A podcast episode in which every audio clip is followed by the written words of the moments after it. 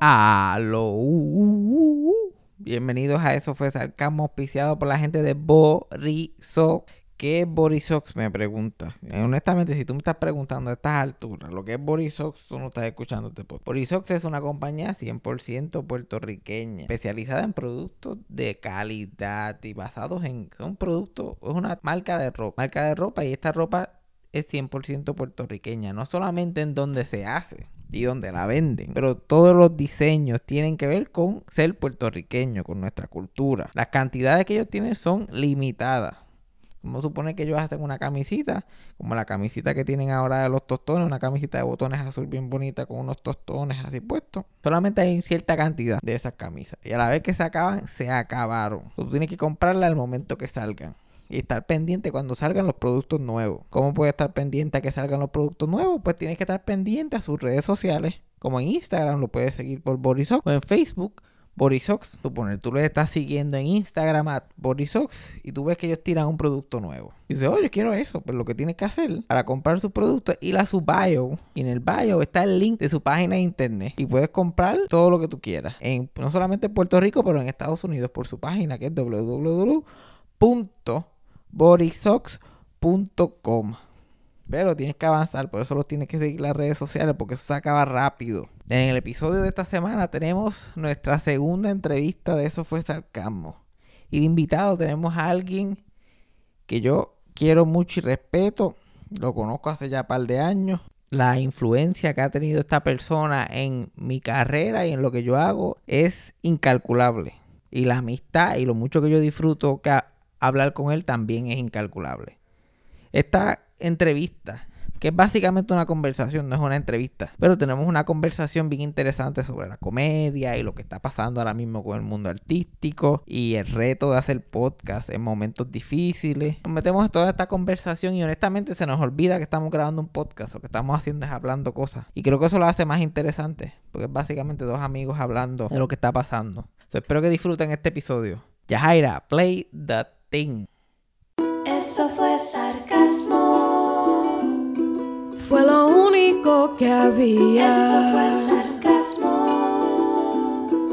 Lo escucho todos los días. Eso fue sarcasmo. En el trabajo tú tranquilo. Eso fue sarcasmo. Con Fabián Castillo. Bueno, aquí estamos tenemos nuestra segunda entrevista en la historia del podcast. Eso fue Sarcasmo. Primero entrevistamos a dos personas que son leyendas en el entretenimiento y ahora este, estoy entrevistando a alguien que para mí es alguien súper importante en los medios de Puerto Rico y ya está asegurado como una leyenda en la comedia en Puerto Rico y a la misma vez puedo decir que lo conozco y que es mi amigo, es el gran Chente Hidrach. Wow, Fabián, cabrón, gracias, mamabicho. Qué honor, gracias. Es que, cabrón, ya tú estás. ¿Tú te consideras alguien que ya tiene como que algo asegurado en la historia de Puerto Rico, en la cultura? Mira, yo eh, pienso que mi legado van a ser los podcasts. O sea, yo pienso que mi, la calidad de mi contenido. Y aquí, aquí vamos a, yo siento que, pues yo he hablado de esto antes, yo siento que yo tengo mi ego in check para mí en cuanto a mi creatividad humorística. O sea, yo, yo tengo muchos complejos de cuando yo veo comediantes que me gustan, yo, yo veo su creatividad y me veo tan lejos de eso que digo, diablo, yo no sé si yo pueda llegar a ese nivel. Así que mi, yo no pienso que la calidad de mi comedia eh, está en ese nivel, pero cada especial que he ido haciendo, en mi opinión, ha ido mejorando. Con eso dicho, yo creo que mi legado, o si en algún momento de la historia del entretenimiento se habla de mí, va a ser por mis podcasts. No, definitivamente. Y creo que la razón que tú te puedas sentir así en cuestión de material también tiene que ver con el hecho de que nosotros no tenemos la misma herramienta que tienen comediantes americanos en cuestión de material, la práctica y el ensayo y todo eso. por eso es un poquito diferente. La formación de un stand-up en Puerto Rico es completamente diferente a, en cualquier otro lugar en el mundo. Pero yo pienso de acuerdo. que tu legado, además de ser en cuestión de podcast, yo creo que te puede decir que el stand-up comedy como, como stand-up comedy, como que la gente va a mirar para atrás y va a decir, Chente y Drach fue el que hizo el plano, el camino, para tú ser un comediante independiente en Puerto Rico. Cacho, cabrón, ojalá, ojalá así sea. Yo, yo periódicamente visito, veo stand-ups de Luis Raúl en, en YouTube y digo como que, wow, e, ese tipo sí que estaba, eh, como quien dice, con un machete haciendo el camino y él estuvo solo por muchos años. Aunque todo el mundo a mí me dice que había una escena, pero yo no he conocido a muchas personas de la escena de esa generación, como quien dice.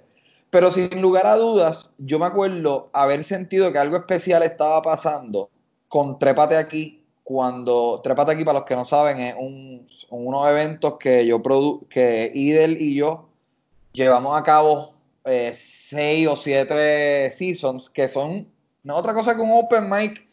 Y cuando yo empecé a ver que se estaba formando una escena de comediantes, gracias en gran medida a esos eventos, yo dije, ok, eh, el, el, stand-up como lo conocemos ahora mismo, yo, esto es yo pensando en aquellos momentos de Trépate aquí. El stand-up como lo conocemos en estos momentos está ligado a, mi imagen.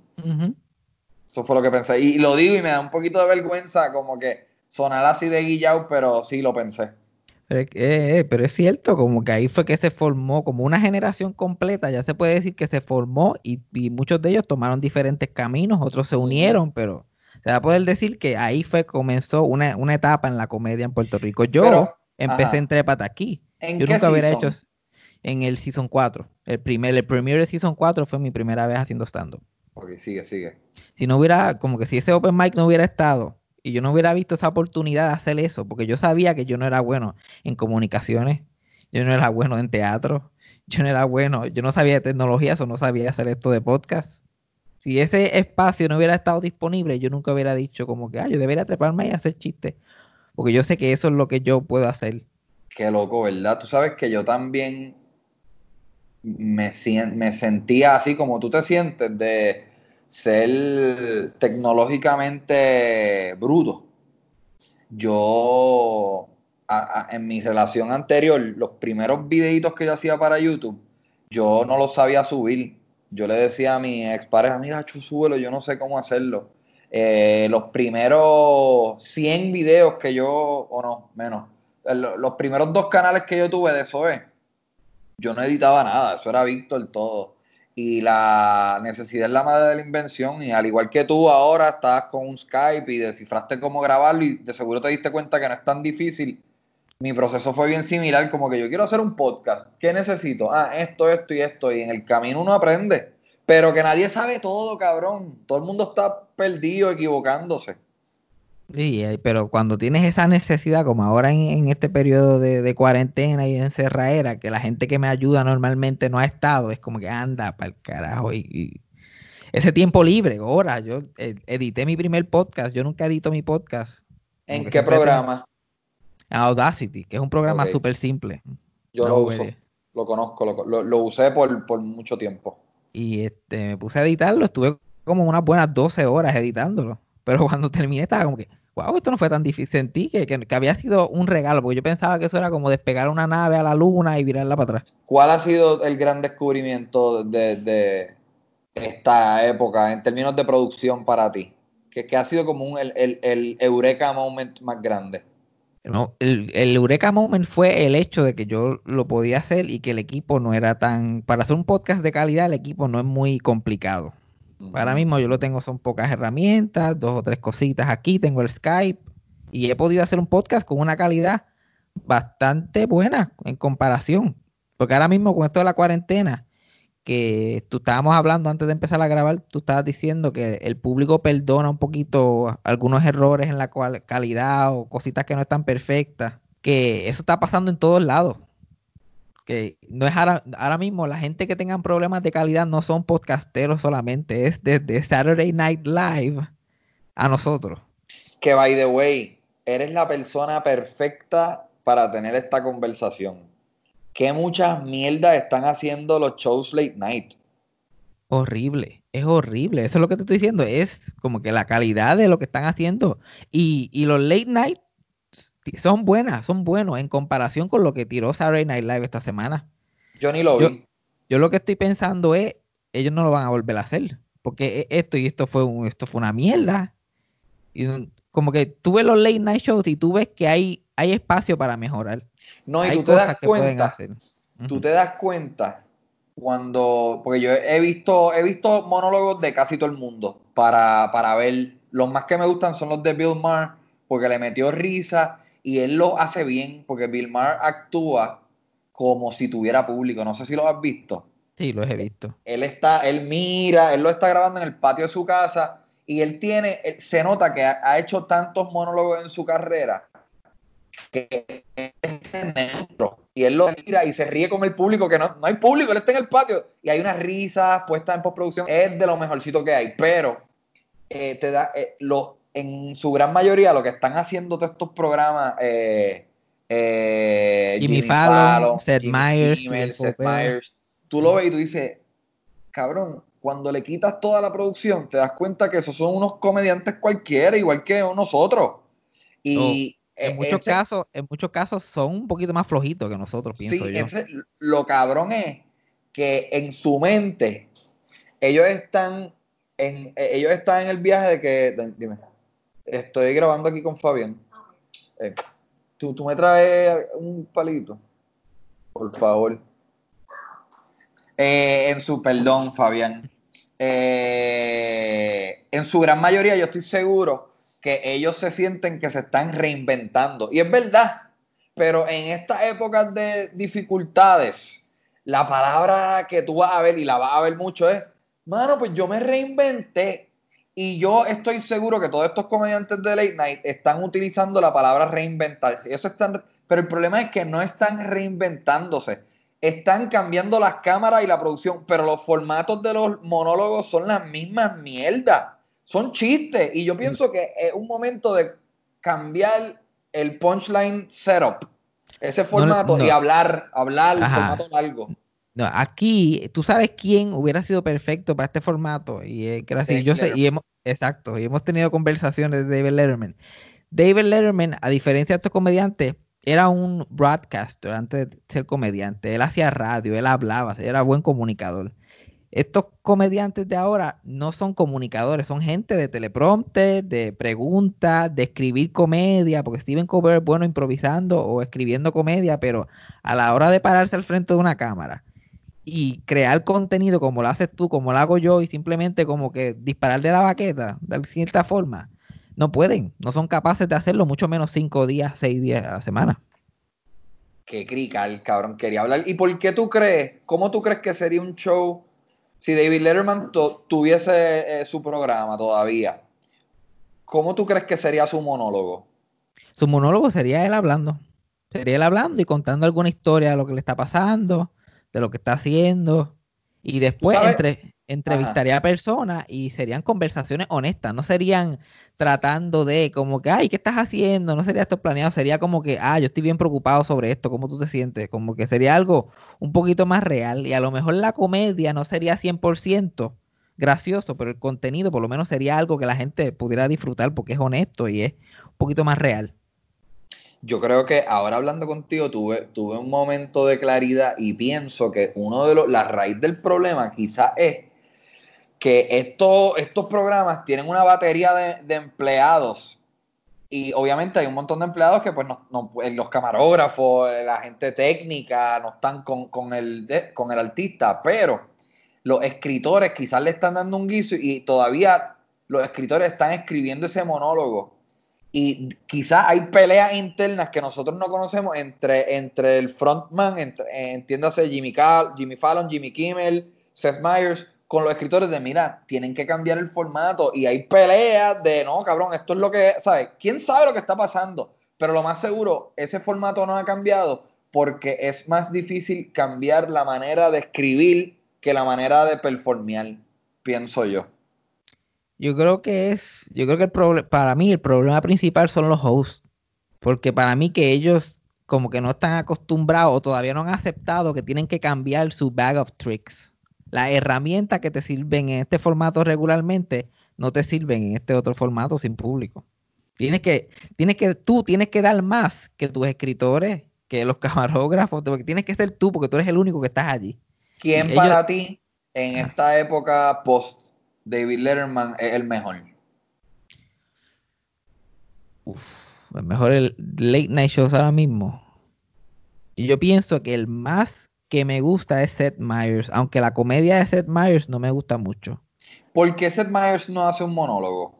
¿O, o por qué lo hace, no se pone de pie? ¿Por qué habla desde el escritorio? Él lo intentó por los primeros seis o, eh, seis o siete meses de su programa y le quedaban malísimos porque se quedaba súper tieso. Era como si estuviera tratando de estar en el escritorio, pero parado. Él ponía sus manos así y todo y era como que...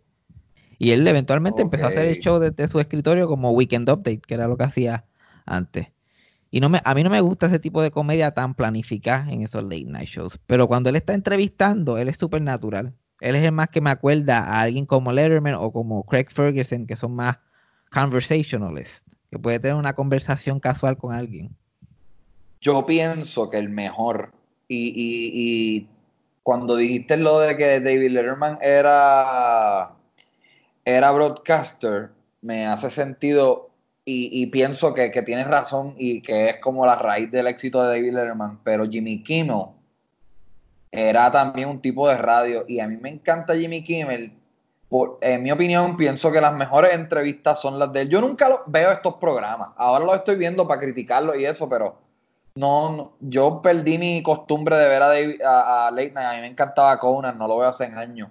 Pero Jimmy Kimmel me parece el más cool, el más cool, el más simpático, el, que, el único que tiene una risa que yo me creo. Ujú. Y me parece como un tipo que puede ser crudo y nasty y puede ser fino. O sea, tiene, tiene un espectro bastante ancho de, de conocimiento y, y vacilón y chabacanería.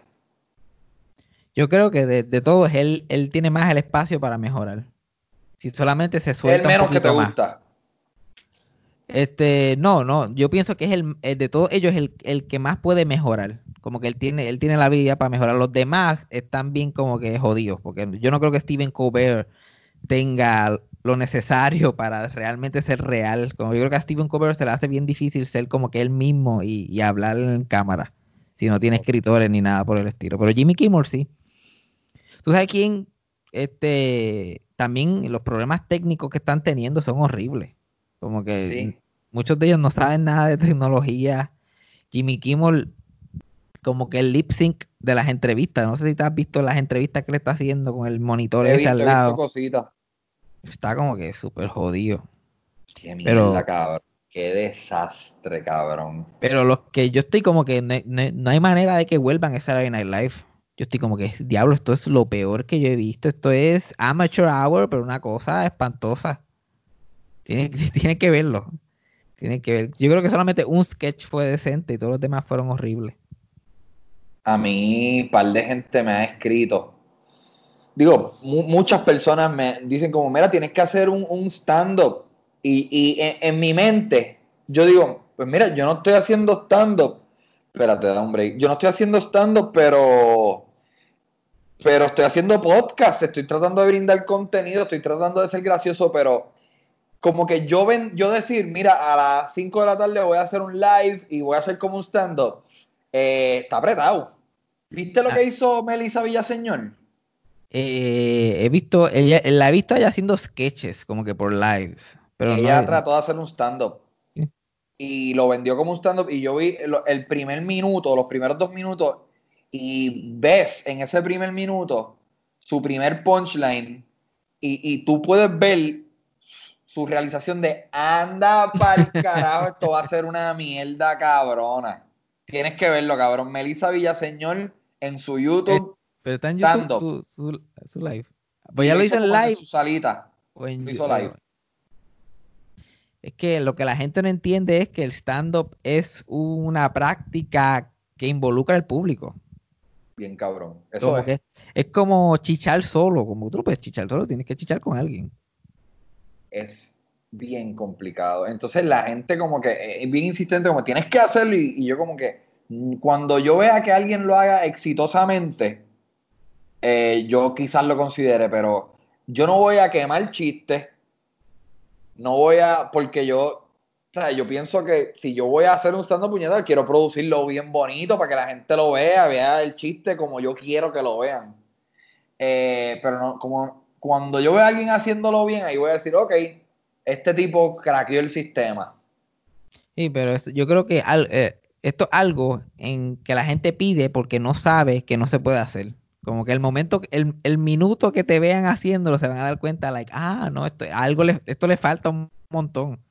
Como, pero ellos no lo notan, porque ellos no lo ven de la perspectiva de nosotros. La pregunta es, ya por lo que estamos viendo, los teatros y los cines y todo lo que es entretenimiento en vivo, no viene por lo menos hasta el 2021. La ¿Tú cosa es, crees? sí, en ¿Por California, qué? por lo menos en- ya en California están banned hasta el 2022, algo así. ¿El like, qué? el entretenimiento en vivo, Pero de hasta comedy clubs. comedy clubs, cines, te- teatros, cualquier aglomeración de gente. La cosa mía es, además Cabrón, de... eso es una crisis cabrona. Horrible. Y, y- y- pero y sacando, sacando la crisis y, y la pelambrera que vamos a pasar todos nosotros, ¿qué fucking malos vamos a hacer cuando volvamos a hacer stand-up? Porque el stand-up es un, es un músculo, es un deporte. Tú tienes que hacerlo para poder mantenerte. Sí, eso ese no me preocupa tanto porque eso en una se- eh, eh, con un fin de semana uno cae en tiempo. Yo creo que esa yo sé que hay un montón de comediantes que dicen eso, que hay que estar ejercitándose y es verdad, ayuda un montón, pero eh, uno cae en tiempo rápido y dice, diablo, espérate, el timing hoy me mamé un fucking bicho, iba muy rápido o iba muy lento y uno como que y te lo digo por experiencia propia porque yo yo he estado cuatro meses sin hacer stand-up y de momento volver es como que, ¡ya, puñeta! Pero es como que una noche dolorosa y después, digo, esa es mi experiencia. Pero cabrón, hasta el yo, yo, bueno, mira, mira esto. Nosotros, hace muchos, hace como cuatro años, eso es, iba a ser una, un festival en un barco.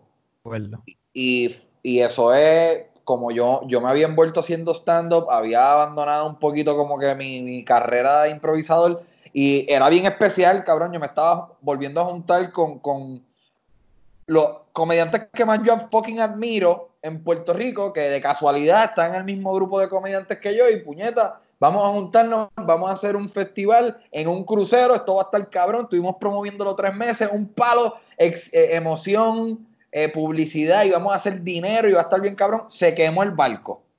Diez días antes de que empezara el festival, el barco se quemó, perdimos, digo, el grupo no, eh, Idel y yo perdimos mucho dinero porque se había pagado publicidad, se había pagado una relacionista pública, se habían pagado unos Banners. cruzacalles, ¿sabes? Había mucho dinero que habíamos perdido y de ahí salió la historia del mundo, que fue mi segundo especial. Yo, yo no tenía una hora de comedia, yo tuve que resolver con algunas rutinitas que yo tenía aquí y allá, le metimos unos sketches y me inventé ese show, porque si no, no iba a poder pagar renta a punto.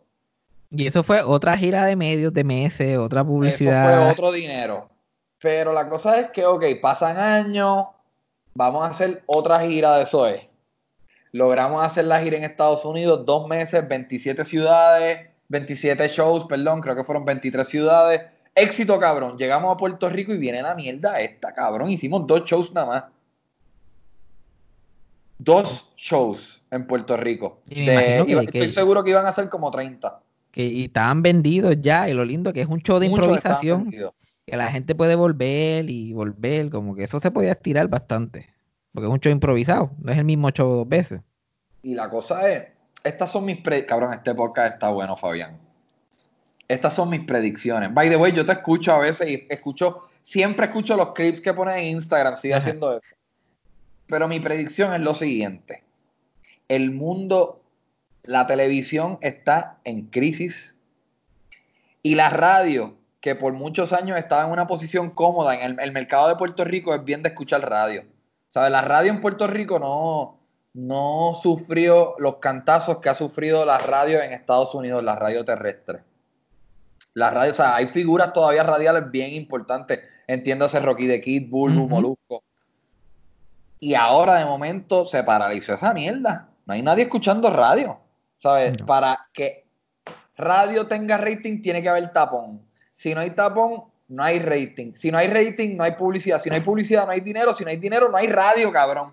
So, todos estos artistas están en una. Hay, hay mucha incertidumbre, están en una. Sus trabajos, esto estoy yo en teoría hablando mierda. Sus trabajos, ellos entienden que están en una posición precaria. Lo mismo con la televisión, pero la, la televisión ha sido un más, más gradual. Más gradual. De momento la radio ha hecho así con, con esta pendeja de la. La, la, la, la televisión en Puerto Rico, esto fue el final nail on the coffin. Este Sí. es el entierro. Pero este, este es el issue. Todos esos talentos ahora van a brincar para el lado de acá. Y van a estar buscándoselas bien cabrón. Y, y eso es bueno. Porque cada talento tiene una audiencia y esa audiencia va a venir a, su plataforma a, a ver qué ese artista tiene y de momento se van a enterar de Fabián, se van a enterar de Chente, se van a enterar de, de Birra Lounge, etcétera, etcétera. Eso es lo que yo pienso que va a pasar. Por otro lado, y estos son los artistas, los comunicadores de radio y televisión. Por otro lado están los artistas de música, que también, esto es un can- cabrón, si, si yo estoy llorando porque dejé de hacer dinero en, en 10 shows, imagínate ser un artista que hacía coliseos, que hacía estadios, que viajaba en jets privados, que tienen un equipo de trabajo de 12 mamabichos. O sea, hay mucho dinero que de momento frenó. Y el dinero que esos artistas generan, hay mucho dinero que esos artistas generan por streaming. Pero todo ese dinero, o casi todo ese dinero, lo hacen las disqueras. Así que yo creo que van a haber unas peleas bien cabronas entre artistas y disqueros de cabrón. Estoy sin hacer chavo. Cámbiame ese por ciento, no sé, número uno. Y número dos, pienso que muchos artistas, conociendo la cantidad de dinero que se puede hacer en YouTube y en Spotify, van a empezar a hacer contenido de ellos. Yo creo que eventualmente vamos a ver que los artistas de música van a tener podcast o van a hacer videitos en YouTube. Yo creo que eso va a pasar también. Lo, lo más que me gusta de todo eso, porque yo estoy, yo, yo estoy loco por ver eso, yo siento que va a pasar también y estoy loco por verlo, porque siento que va a ser parecido al dilema que están teniendo estos hosts de late night. Como que algunos van a poder cruzar y van a poder tener algo que dar en este tipo de contenido, pero hay mucha gente que está tan acostumbrada a hacer contenido de una, de una manera que no, que no se va a poder traducir, como que vamos a estar todos en el mismo playing field. Claro. Y hay que se va a ver como que quién todavía tiene, tiene contenido para dar y quién simplemente como que se joció. Yo iba, yo iba a hacer un pod- yo iba a hablar de esto. Esto está bueno, cabrón, y me, me parece que es interesante adivinar qué carajo va a pasar. Hay, hay que ahora mucha- mismo este, suspendieron a Sunshine Logroño de, de Salsoul. Hasta nuevo aviso, le dieron layoff y va a empezar no un podcast. presupuesto, no hay dinero entrando. Like, y le, le suspendieron a él y a otra persona más de la perrera, ahora mismo no recuerdo. Yo creo que Eddie, Eddie Van Cool, ¿eh? no, no, no recuerdo, pero Eric. suspendieron, sí, suspendieron a alguien de la perrera y suspendieron a Sunshine de Agitando. Y Sunshine va a hacer un podcast, dijo. Que uno de los tiene primeros un que se estudio en la casa, bien hijo de puta. Inclusive, eh, yo, el, la- el octavo podcast que yo hice fue a Sunshine y fue en, en su estudio. Y, y yo me acuerdo haber estado como que mamando bien cabrón, como que diablo, cabrón, qué hijo de puta, este, este espacio, yo quisiera tener algo así. Sunshine por lo menos tiene esa gran ventaja que tiene un estudio y Sunshine es una persona de radio de muchos años que tiene experiencia, pero hay mucha gente que no tiene, que me estoy dando cuenta que no tienen el equipo. Estoy viendo esta gente transmitiendo de sus casas y hay muchas de estas personas que no, que tú estás viendo estas transmisiones de radio Cabrón, y a mí me sol... No, no, de- no he visto nada. De aquí Cuéntame. en Puerto Rico. No he visto nada. ay, mi madre, hay dos otras Unas mierdas cabronas. una miel, yo digo, like, wow, yo no puedo creer que yo tenga un mejor setup que Tita Guerrero, like, tú pensarías que no. Y si tú escuchas un eco cabrón y un micrófono todo jodido, no tiene ni el foncito este, que yo no sé ni cómo se llama. Ah. Y, y se, yo vi a Tita Guerrero transmitiendo en el circo. Primero tuvo una semana por teléfono, porque no tenía, parece que no tenía nada. Después, yo estoy seguro, yo no soy muy tecnológico, que ella estaba hablando con el micrófono y el micrófono no estaba conectado al Skype. Escucha- tú escuchabas el eco cabrón en el programa de, de radio. Así hay gente que están literalmente aprendiendo sobre la marcha. Qué complicado. No, entonces, eh, el dinero, cabrón, por ahí vienen muchos cambios, cabrón.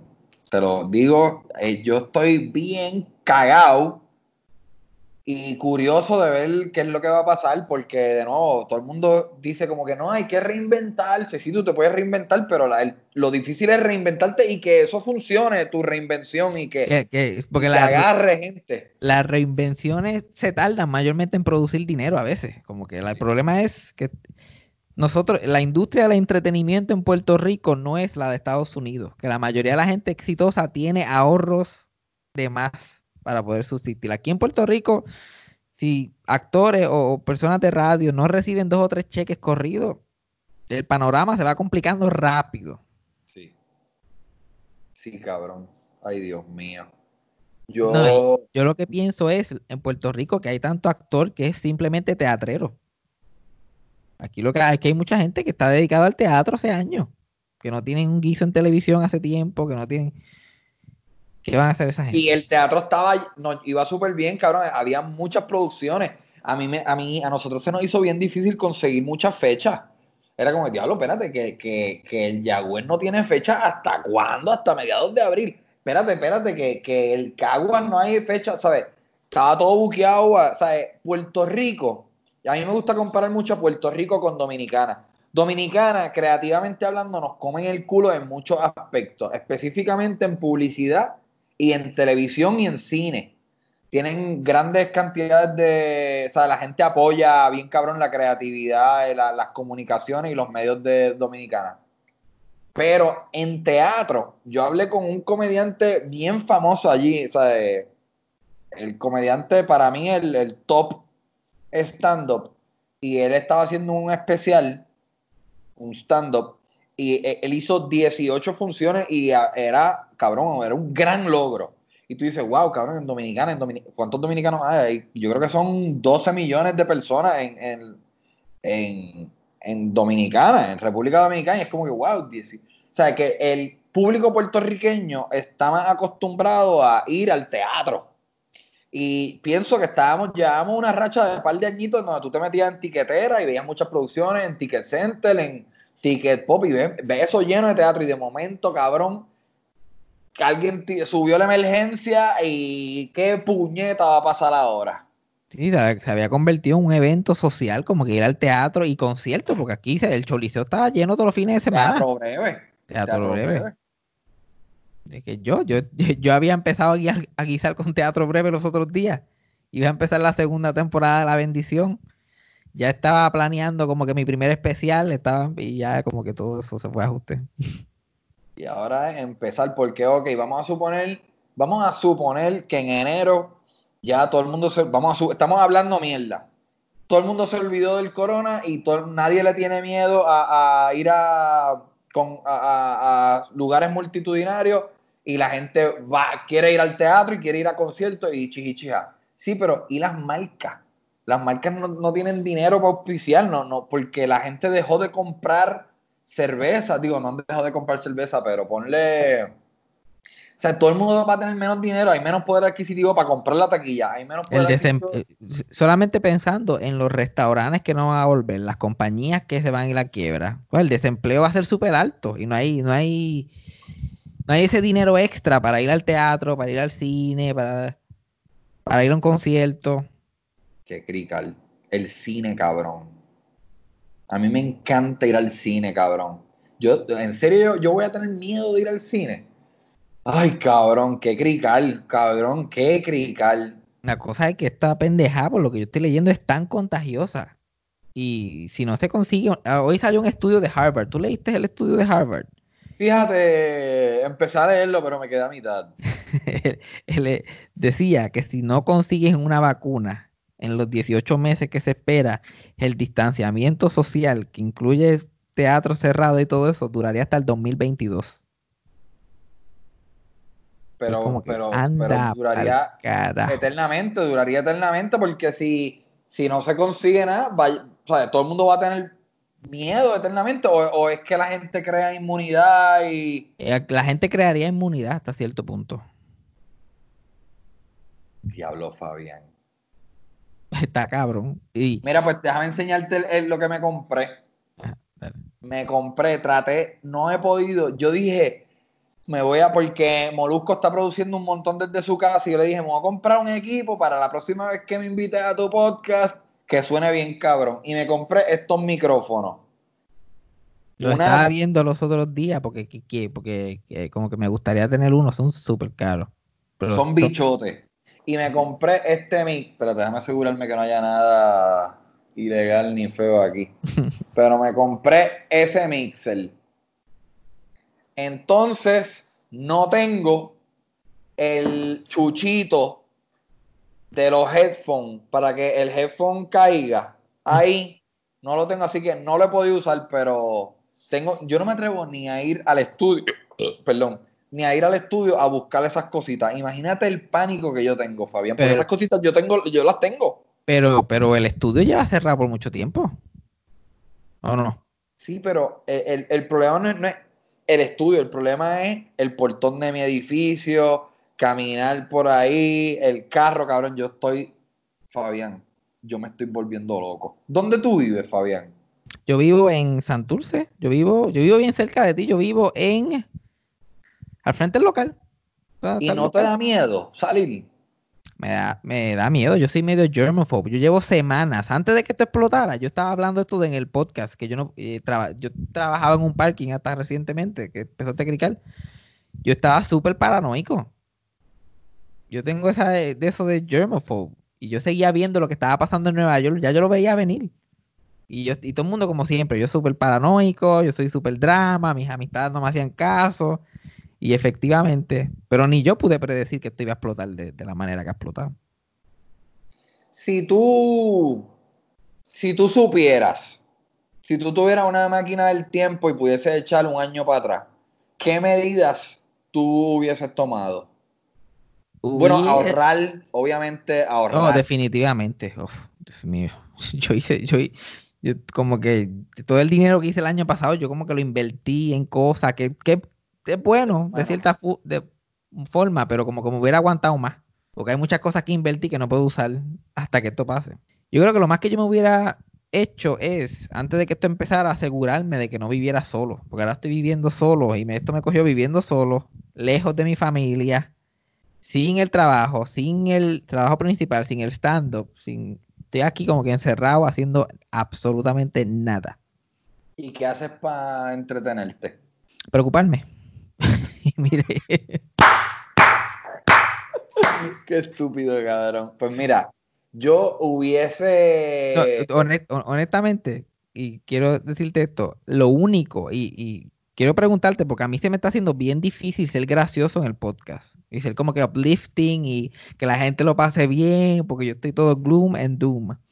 Y no puedo ver, al punto que no puedo ver ni tan siquiera televisión para entretenerme, como que si es algo muy escapes, como que si me estoy escapando mucho no me gusta.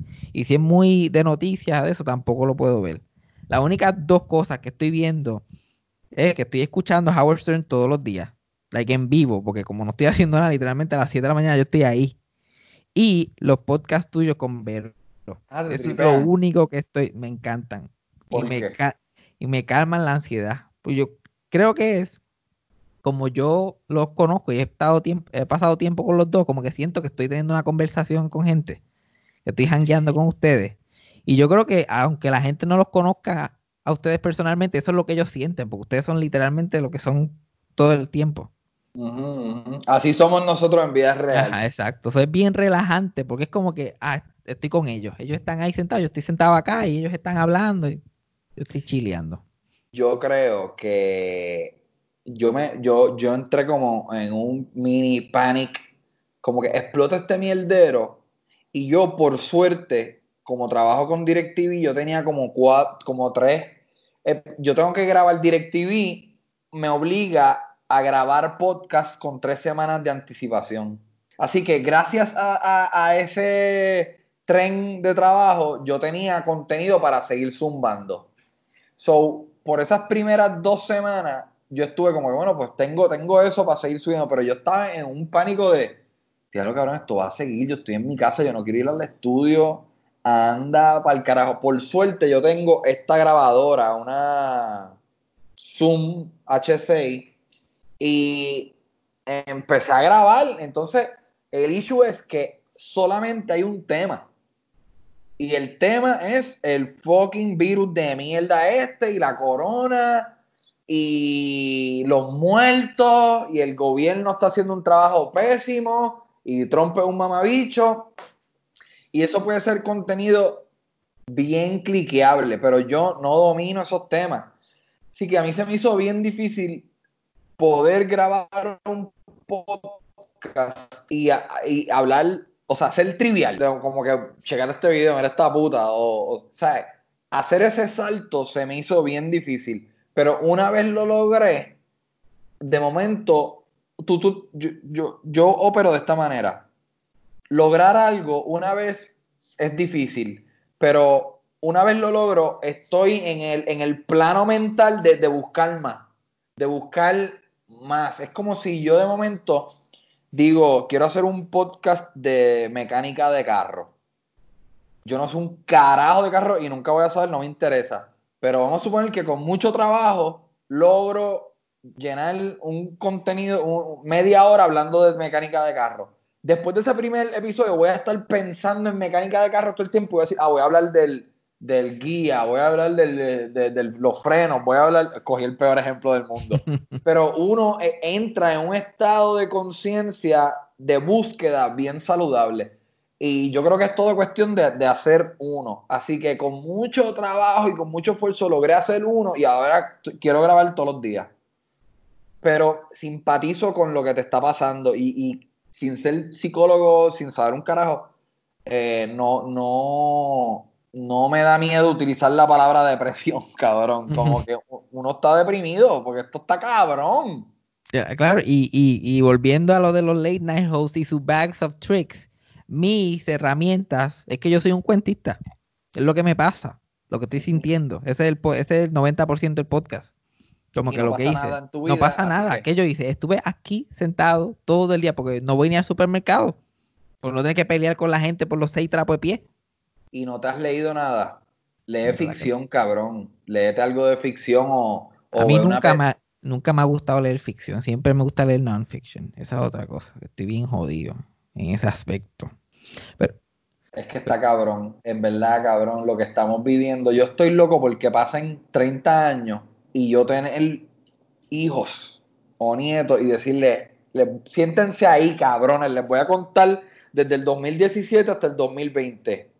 Anda pa'l carajo, que mucho aprendimos, cabrones. Qué mierda de época. Y qué rica en cuentos. Y, sí, sí. Porque ahora mismo tú no tienes cuentos. Pero esto es un mega cuento de tu vida, cabrón. No, y lo lindo es que yo creo que cuando para ese tiempo, cuando tú tengas nietos, yo creo que lo del 2017 y lo del 18 y lo del 19 va a ser un afterthought. Yo creo que esta década, lo que nos espera en esta década va a ser like súper interesante. Y toda la adaptación que vamos a tener que hacer, porque yo no creo que la sociedad se funcione igual después de esto. Tú, tú sabes, mi abuela me hablaba de la Gran Depresión la mamá de mi papá nació en el 1910, fue, o algo por ahí, bien temprano en el siglo pasado. Y ella me contaba de la Gran Depresión, como que, que porque ella estaba en Nueva York, cuando ella era York, cuando eso pasó, eh, amigos de sus papás se suicidaron, cabrón. Fue una tragedia, cabrón. Anda para el carajo. La Gran Depresión descabronó a las vidas de muchas personas. Yo creo que estos par de años para Puerto Rico van a ser la Gran Depresión. O sea, como una etapa bien difícil, cabrón. Una etapa en donde nos generamos un cuero duro, en donde aprendimos la maldad. O sea, el, el nivel de maldad que puede tener el gobierno, donde aprendimos a ahorrar, esto va a estar bien cabrón. María y Ricky fueron los ensayos para, sí. para esto. Pero por lo menos eh, en el podcast tuyo con Vero, como que me ha ayudado bastante, porque si estoy como que, ay Dios mío, porque no sacan uno todos los días? ¿Qué es lo que me dicen a mí? Yo estoy como que tú eres loco, cabrón. Yo no dije uno a la semana y lo estoy pujando. Pero me gusta porque ustedes, la combinación de ustedes es graciosa y es light, pero ustedes no ignoran lo que está pasando. Tampoco es que ustedes están pichando completamente. Ustedes están iguales que todos nosotros, pero tratando de vacilar, tratando de tener una conversación normal. No, y estoy bebiendo casi todos los días. Eh, Este, este podcast, ¿tú, ¿tú estás grabando el video también? Sí. Pues yo estoy bebiendo, ahora mismo me estoy bebiendo un ron con Coca-Cola. Bueno, ya lo terminé, pero eh, he fumado como cuatro veces. Hubo un día que grabé. Un día puedes venir, cabrón, yo te voy a enseñar ese podcast. Estaba tan loco que Ese eh, fue el que, no sac- el que no sacaste, que solamente Cabrón. usaste un clip. cabrón, un desastre total. Y yo, yo hablé a- mierda hasta de mi maíz. ¿Y, por qué no lo, y por qué no lo tiras? Como que, ¿crees que Porque tenga en- valor o es que tiene información o cosas que tú no quieres que salga? no tiene valor. Yo estaba pensando que estaba siendo bien gracioso, eh, pero no. Estaba muy arrebatado y eh, era nonsense. No es gracioso. Si fuera gracioso, yo lo subo. A mí cinco cojones me tiene. Eh, a mí me gusta. He aprendido en esta cuarentena que la comedia que más yo me disfruto ser partícipe de en la, en la comedia en la que yo soy jodido. La gente goza cuando Vero me dice pendeja o cuando Vero me dice la verdad en la cara. Y Y ver tu cara, porque tú genuinamente reaccionas. Tú genuinamente... la- hay una- tú ves el ego de alguien, tú ves el ego tuyo, "Ah, ah". pero a la misma vez también se ve en tu cara cuando dices, uh, pero esto es bueno para el podcast. tú, ves- tú lo ves todo en la cara. Y Todo yo como tengo un pasando. podcast, pues lo veo, yo como que ya, él está, él está pensando, esto está cabrón, sigue, sigue, sigue ahí. Y ahora mismo, ¿cómo tú tienes ese micrófono conectado al... Ah, porque tú estás grabando aparte y en post tú vas... a- No, yo lo estoy grabando directamente. Estoy grabando el video de Skype y después yo lo transfiero a audio y lo edito. Pero el micrófono que yo te veo que tienes en... Ah, wow. Lo que pasa es que yo puedo usar este micrófono para Skype y mejora la calidad del audio bastante.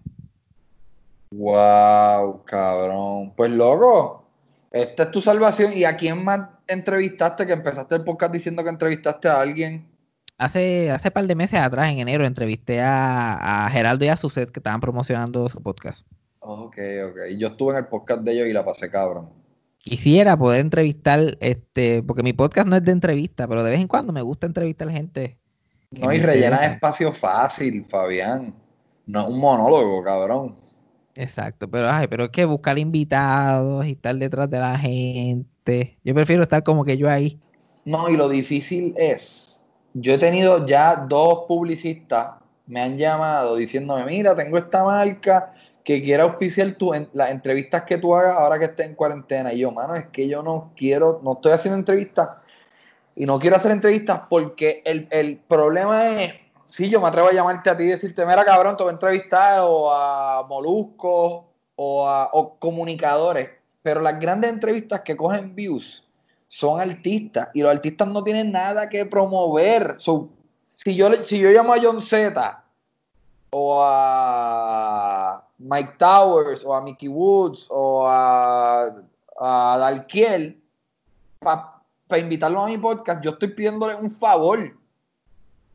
Porque usualmente ellos tienen un disco o un video musical o un show para promover y vienen a mi programa, pero cabrón, está todo paralizado. Yo no voy a pedirle una hora a gente que no, ¿sabes? Porque yo estoy pasándola cabrón. Tú, yo- a mí me encanta hablar y más contigo, pero eh, hacer entrevistas, entiendo, entiendo de dónde vienes porque está cabrón como que pedirle a alguien, mira, diablo, tengo un podcast, ven. Y, y convertirlo en algo semanal, como que hay poca gente que me interesa hablar con ellos, honestamente. Como que prefiero crear, y esto es bueno, como que yo no voy a poder hacer stand-up en mucho tiempo por este crical, pero por lo menos este es mi stand-up. Ajá. Y siempre tengo un co-host, una persona al lado que, se, que, que, que reacciona a lo que estoy diciendo. ¿Cómo está? ¿Cómo es que se llama esta nena? La, la que- Yajaira. Yajaira, ¿cómo ya está? Yajaira, Yajaira está en Atillo, porque está viviendo en Atillo y está como que en cuarentena allí. Y estoy haciéndolo por Skype, todo lo estoy haciendo por Skype. Mira, ¿y viste el especial de Louis C.K.? Vamos a hablar de Louis C.K. No, no lo he visto. Pero nosotros, nosotros fuimos a ver a Louis C.K. los otros días. Ah, Y parece que fue hace seis especial. años atrás. Parece que fue hace seis años atrás que estábamos allá. Yo me acuerdo, el último viaje que yo di antes de la cuarentena fue a ver a Louis C.K. Eh, he leído mucho. Obviamente, como era de esperarse, está dividido el bando.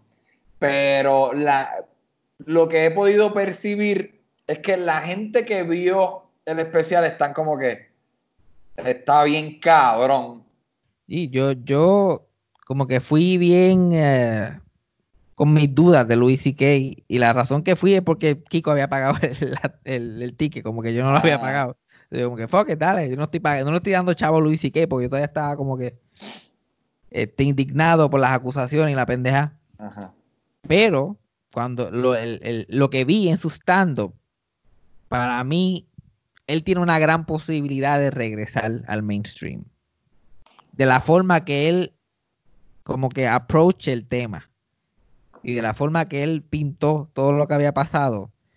Y me gustó mucho el stand-up, como fue bien honesto.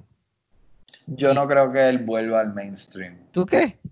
A mí, Yo lo único, a mí lo único que me jodió de la experiencia de estar allí es que lamentablemente por las circunstancias que él se metió, su público se ha convertido como que, como que bien ese lado, ese lado extremo y como que derecha. También estábamos en Ohio.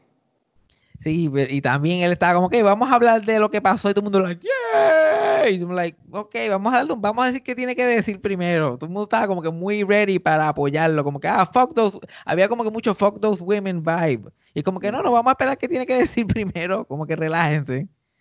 Pero lo, pero lo que dijo Yo- para mí me gustó. Esto es lo que pasa. Obviamente el mundo mediático está cambiando bien cabrón. Yo no pienso que él vuelva. ¿Qué el, ok, chécate esto. ¿Qué es el mainstream? Joe Rogan es mainstream. Yo pienso que sí. Ok. Pues sí, pues yo Lo pienso que- que, Porque Ajá. la gente, la gente que odia a Joe Rogan, yo creo que es, no es el mainstream, porque también hay un, hay un extremo izquierda también, que no se le puede prestar tanta atención. Pero yo pienso que es que también cuando tú me dices mainstream, yo pienso televisión. Yo pienso como que, o, o- como que Netflix. Y yo pienso que para que Netflix, o, Netflix o HBO o cualquiera de estas plataformas, yo, yo pienso que a, a- a él, a Luis C.K. se le va a hacer bien difícil vender un especial a Netflix por todo lo que ha pasado. Pero quizás el tiempo lo cura todo y el tiempo hace que la gente se olvide. Yo voy a seguir consumiendo esos especiales y los voy a ver todos. Sin embargo, creo que es la mejor época en la historia para no ser mainstream y poder ser millonario. Eh, Digo, utilizando la palabra mainstream como lo acabo de escribir, como que mainstream es. Netflix, mainstream es televisión, porque sin lugar a dudas, esa gira que, que Louis C.K. hizo, que era, estaba todo soldado, al show que nosotros fuimos estuvo soldado, él se metió un par de millones ahí. Y en la venta del especial, que creo que está a 8 pesos, o sea, si tú quieres ver el especial de Louis C.K. hoy, creo que te cuesta 7.99 en su website. Ahí son un par de millones más. Así que solamente el tiempo dirá, pero sin lugar a dudas está económicamente muy bien acomodado. Eso, es lo bueno de un comediante, como que ellos se, este, esto se lo, se lo dijeron a Joan Rivers una vez y ella siempre decía esta frase. Irónicamente, el que le dijo esta frase era Bill Cosby, otro anormal. Ujú. eh, que le decía, si, este, si de Estados Unidos, si un por ciento de la gente, de la población en este país te soportan, you can make a living as a comic the rest of your life. Solamente un por ciento. Y C.K. Exacto. obviamente agarra más de ese por ciento. Claro. Wow, eso está bien cabrón. Si un, es verdad que tú lo que necesitas es que par de miles de personas, mira, si 70 mil personas, el otro día estaba escuchando un podcast de Bert Kreischer y él dijo, si, si tú puedes vender 70 mil boletos, tú estás haciendo mucho dinero. O sea, 70 mil boletos en una gira. En el año, en el año completo. Sí, tú estás haciendo mucho dinero. Y en verdad, 70 mil personas. Yo en, en mi canal de YouTube, en los últimos 28 días, han sido obviamente, ha bajado. Pero yo soy un tipo bien enfiebrado con mi, las estadísticas y los insights y whatever. Yo he obtenido en los últimos 28 días un millón cien mil views. Y yo, yo- eh, y usualmente yo tengo como tres. Y yo, diablo, puñetas, me cago en la fucking madre. Pero de momento es un fucking millón, cabrón. Vete para el carajo. Estoy. Sí, y, y eso es, y eso es dinero que entra por los auspicios y eso, algo está entrando. Sí, no, y. Chacho, papi, todos los podcasts que he hecho con Vero han estado desmonetizados.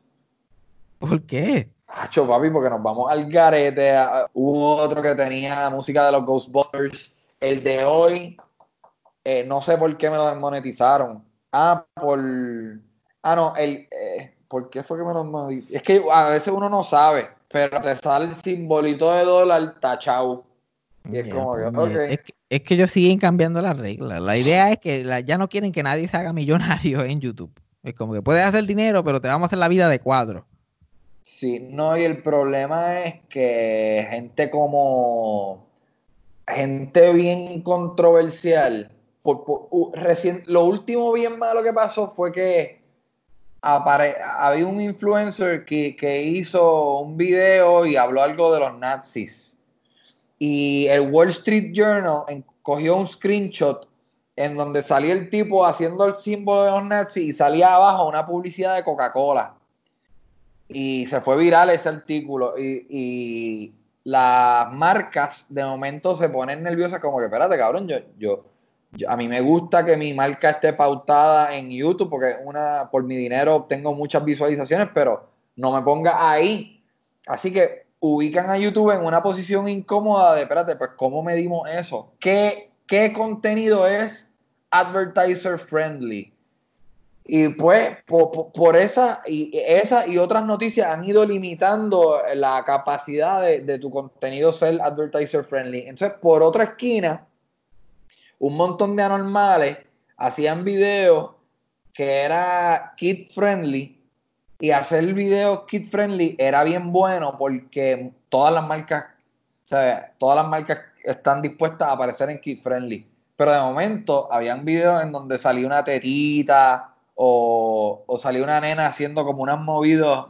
una, unos movimientos extraños y pues cabrón, hay pervertidos viendo esto y sale el anuncio de Coca-Cola. So, ahora por esa esquina también está desmonetizado. Así que cada año es más difícil hacer dinero en YouTube. Y se va, se va convirtiendo en, en televisión poco a poco, en los standards and practices de televisión. Eso mismo, cabrón, se está convirtiendo en televisión. Vamos a ver. A mí todo el mundo me dice que haga el podcast en video y yo no entiendo cuál es el afán. Como que... ¿por, por La gente quiere verte. La gente quiere. Porque cuando están en un carro, o cuando están caminando, o cuando están haciendo ejercicio, es chévere consumir un contenido pasivo. un contenido que yo puedo escuchar mientras hago mi vida, continúo con mi vida. Pero la gente le gusta sentarse a ver una mierda. Yo, yo obtengo más descargas en YouTube que en podcast. Y yo creo que es una buena movida. Sube esto y trata de subir una cosita toda la semana y, y monitorealo, trata de promoverlo y quizás te tripees. Poco a poco, pero es que me, me encanta el eso de que es un de eso eh, que es un medium de audio. Me encanta que lo, lo mucho que se puede editar, se puede manipular, como que Sí. se pueden cambiar, cosas, se pueden mover cosas de sitio. Como que es una cosa bien fácil de manipular. El video es mucho más complicado para tener el production value. Porque yo, Sí. si yo estoy hablando, yo no tengo un estudio, o sea, yo estoy hablando y pasa un camión. Ya yo y Yajaira, que era mi editora, sabíamos que yo paraba el cuento a mitad, a mitad y esperaba que el camión pasara y seguía contándolo cuando, después que pasara. Y eso se cortaba después. Sí, sí, sí. There, cabrón. Entiendo perfectamente todo lo que tú estás diciendo, pero al principio de este podcast estábamos diciendo que la gente está dispuesta a como a perdonar. eh, la palabra que me viene a la mente es mediocridad, pero no es mediocridad como que todo el mundo sabe la, las circunstancias en las cuales tú estás, porque todo el mundo está en esas circunstancias, como que todo el mundo sabe que Chente está grabando en su casa porque no, se, no quiere salir, porque no se puede salir, no puede ir a Gallimbo Studio, pues, puñeta, hay un eco cabrón en su casa, pues esto es lo que hay ahora mismo. Y, y yo creo que lo importante es entenderte y que no sea desagradable. O sea, si, si yo te entiendo bien y te veo más o menos, eh, puedes encaminarte a, a, a monetizar eso. Esperemos. Ahora sigo yo y puedo seguir inventando ahora con la, lo más que tengo es tiempo para inventar. Y, para... y tú ahora mismo estás grabando en, de, eh, tú estás en yo tú me ves en una pantalla de un celular o en una pantalla de una compu. En la laptop. Ok, so tú tienes internet en tu casa. Sí. Pues cabrón, eso brega. Hay gente, ¿tú te imaginas estar sin internet, mamabicho? Ya, yo, yo, yo estoy solo, no tengo mascota. Como que el otro día tú estabas en el podcast con Vero, como ya esta gente que está solo, sin mascota, y yo como que... y sin internet, lo único que tengo es internet. Está cabrón. Si no tuviera internet, me hubiera jodido hace tiempo. Y la, y la facilidad de la tecnología, porque ahora con Skype puedo seguir haciendo el podcast, puedo tener un co-host, como que puedo entrevistar gente, que por lo menos ayuda bastante. Si esto lo hubiera ¿A quién pasado más te 20, gustaría tener? uf, me gustaría tener a Luisito Vigoró, me encantaría tener a Cristina Soler, me encantaría tener a toda esa gente que yo soy, estoy obsesionado con ellos. Pero se me, se me hace difícil. Uno, porque no soy una, no me gusta el, mira, es, es pa- es a ti que te conozco y lo pensé como 90 veces. Porque pensé como que, como él está, todo el mundo sabe que está en su casa, todo el mundo le está escribiendo, mira, está en mi live, está mi podcast, bla, bla, bla. Cabrón, yo le he pichado a todo el mundo. Porque. Digo, le piché también a, a Onyx, pero fue porque tenía algo el sábado pasado. Pero muchos medios se han comunicado conmigo, mira, para ver qué estás haciendo en, en la cuarentena. Y yo, es que yo no tengo, no, no siento que tengo algo valioso para aportar. Pero si es con comediante, hasta abajo, que se joda, hablamos de lo que sea.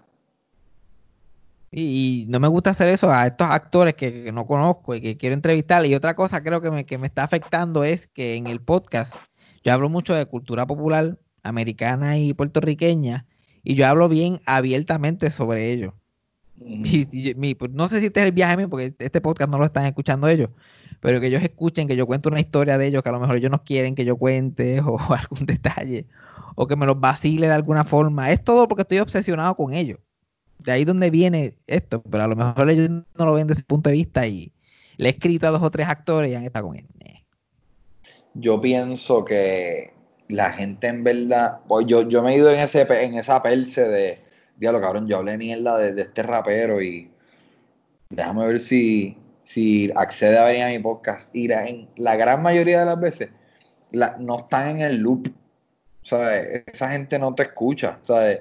Tu audiencia no son las personas que tú quieres entrevistar. En términos generales, cabrón, puede que, ¿sabes? yo he escuchado un par de episodios tuyos, yo siempre estoy pendiente de lo que tú pones en Instagram, pero en términos generales, si tú hablas mierda, si tú criticas un stand-up mío o de otra persona, si tú criticas un stand-up de Cristina Soler, ¿cuáles son las probabilidades de que ella se entere, cabrón? O sea, es bien, cabrón. Las únicas dos personas que yo he invitado que me han confrontado son Vico, sí, que me dijo como que, diablo, cabrón, escuché la mierda que hablaste ahí, ay, cabrón. Y Tempo. Y con Tempo me cae.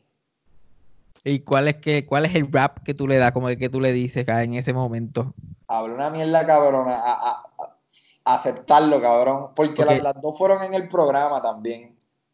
Yo, porque el go-to mío es como que si escuchaste eso, escuchaste toda la mierda que hablé de mí y de mi familia an- anterior a eso. So, como que, hello. Eso está bueno. Hablé, hablé mierda de, yo hablé mierda de ti, pero cabrón, yo me destruí a mí mismo Exacto, también. como que tú, es 90% yo, hablando mierda de mí constantemente. ¿Por qué a ti te gusta tanto los Golden Girls?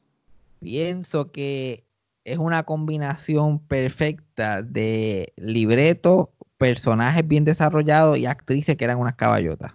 Porque yo, yo escucho tú, yo te he visto hacer stand-up Yo pienso que la, mitad de las veces que tú has hecho stand-up en tu vida, yo quizás te he visto. Y tu stand-up es bien moderno. Por eso yo digo es raro que a Fabián, que es un tipo que es de, de stand-up bien moderno, es, no es que le gusta, es que es bien fan de las Golden Girls y de Lucy, I Love Lucy. Y me parece eso tan interesante, esa comparativa, que siempre he tenido esa duda de, wow, Golda, I Love Lucy y Golden Girls. Es que yo siempre estaba obsesionado con la comedia. Y como que yo no discriminaba qué tipo de comedia era, o qué estilo, o qué cosa. Es como que si es comedia y es buena, y yo puedo aprender algo de, de esto, lo voy a ver. Pero es que eso es lo que me sorprende porque yo, tam- yo también.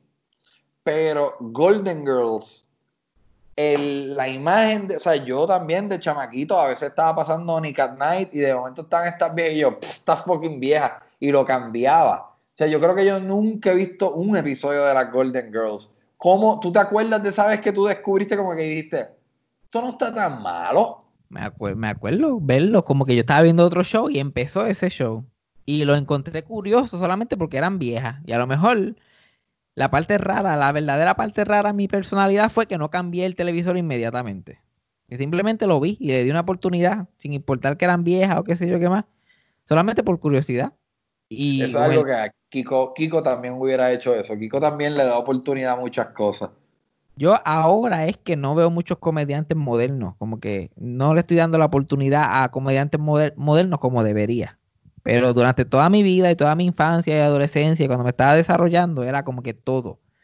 Y todo lo usé, porque en mi stand-up, tú podrás decir que mi stand-up es moderno, pero en mi stand-up y lo que yo me he llevado de ciertas cosas, ahí hay Golden Girls, ahí hay un poquito de Betty White en mi performance, hay un poquito de Lucio Bowden en mi performance, hay un poquito de Tabín Pumarejo, hay un poquito de Chespirito, hay un poquito de Louis C.K. Es una mezcla bien extraña. Y ahora cuando veo comediantes modernos, como he visto tanta comedia, pues puedo ver los orígenes. Como que yo veo a, yo veo a Conan haciendo una reacción cuando alguien en una entrevista dice cualquier cosa que pueda ser insultante y él hace como que y el público empieza a reírse y yo puedo decirle, él está haciendo Johnny Carson. Johnny Carson hacía esa, esas pausas de, Exacto, esa de pausa de incomodidad. Exacto. Y Johnny Carson estaba haciendo Jack Benny, que era un comediante de radio de los 30, 40, que era el ídolo de él. Que eso- ah, y entonces, cuando veo a cualquier persona haciendo eso, yo como, ah, yo sé dónde es eso, toda esta cosa. Y se me hace difícil relate a comediantes nuevos porque estoy viendo todo el instruction manual de la comedia de los últimos 100 años. ¿Quién tú crees que es tu influencia a la hora de pararte tú en un escenario? ¿De quién tú has agarrado más? Yo creo que es una combinación bien grande. Yo creo que es una combinación así bien grande, como te estaba diciendo. Son muchos, muchos elementos mezclados y mi propia personalidad. Como que yo te puedo decir gente y tú puedes decir que no se parecen a mí, pero yo vi en ellos que ellos eran ellos mismos. Como que lo peor que puede hacer un comediante es imitar el, el timing de su ídolo. Lo único que puede- Yo, yo imitaba a, yo sentí por mucho tiempo que yo imitaba a Roy. Que, y un día, pasa. Y un día yo le dije a Roy, cabrón, Roy, yo siento que yo te estoy imitando. Y él me dijo, de verdad, yo siento que yo te estoy imitando a ti. Y yo, ok. Y han habido periodos de tiempo que yo siento que te imito a ti. Lo que pasa es que no sale en mi stand-up. Pero si yo me pongo a vacilar con gente o con Yajaira arrebatado y que si yo empiezo a hacer así y moverme. Y yo como que va por ahí, va por ahí. Y me pongo a hacer esas cosas. Tú sabes algo que yo pienso que yo creé un estándar. Mm. Y quizás estoy en un viaje y quiero que tú me lo digas. Siempre que yo presento gente, yo digo, Fabián Castillo. Yo tenía ese sonsonete. Y yo, todo el mundo que hace de MC y tiene que presentar a alguien en Puerto Rico, tienen algo de eso. ¿Qué tú crees? yo, creo que eso se convirtió en, en el estándar. Eso es parte de lo que te dije al principio, de cómo tú inventaste el manual. Porque honestamente ser MC es súper incómodo. Y tú no sabes cómo introducir gente. So, gente ve eso y como que, ah, yo si hago eso ya, como que puedo salir del paso. No tengo que inventar otra forma de presentar a una persona. Yo te voy a contar algo y quizás yo te he contado esto. Diablo, cabrón, ¿sabes qué, qué yo recuerdo con mucho cariño? La, los viajes hacia Mayagüez y de vuelta a Mayagüez está la mierda que hablábamos, ¿te acuerdas? Me acuerdo hablar mierda de comedia y me acuerdo una vez que simplemente yo empecé a poner chistes que me gustaban. Le contaba el chiste y decía, ¿lo quieren ver? Y buscaba el video en YouTube del comediante haciendo el chiste o cualquier pendeja así. O, o la vez que estábamos, se nos ocurrió el, la, la mierda esta de decir, ok, vamos a inventar, ¿tú- ¿qué tú prefieres? ¿Un teléfono o un teléfono? Sí. Así me acuerdo O, de eso.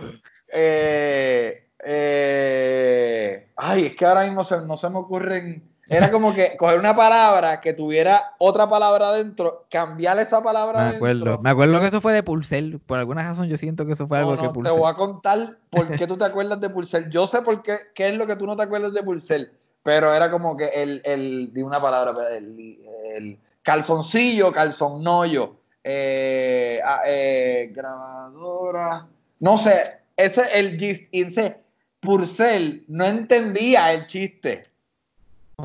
Y Purcell dijo como que, ¿qué es eso?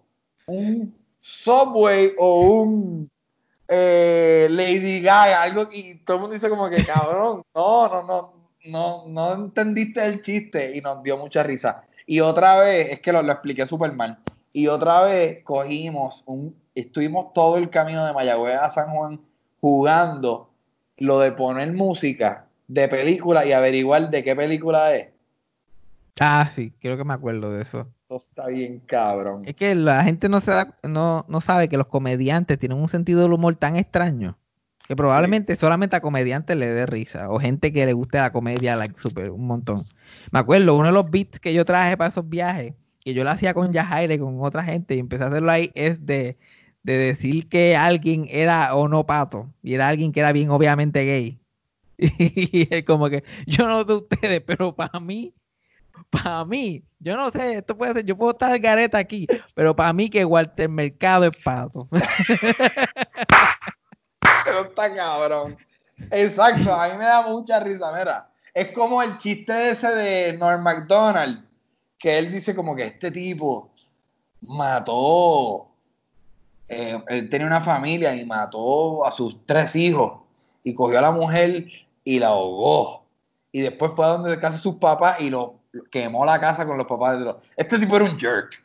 This guy was a real jerk, es básicamente eso. Ajá. Como que ir a donde alguien bien seriamente y decirle, mira, yo, yo no sé si tú te lo, no se lo digas a nadie, estoy yo pensando al garete, cosas que he visto y qué sé yo, pero para mí, para mí, para mí que Walter Mercado, yo no sé, tiene como que... Y Siempre Exacto, o sea, el- mientras, y mientras más obvio era la persona, más, más risa No, y razón. también, a mí, e- eso también, cuando uno hace ese tipo de chiste, no es solamente para, que- para tú entretenerte a ti o tú entretener a la persona que le estás diciendo, es para tú ver la reacción de la gente y ver quién no tripea.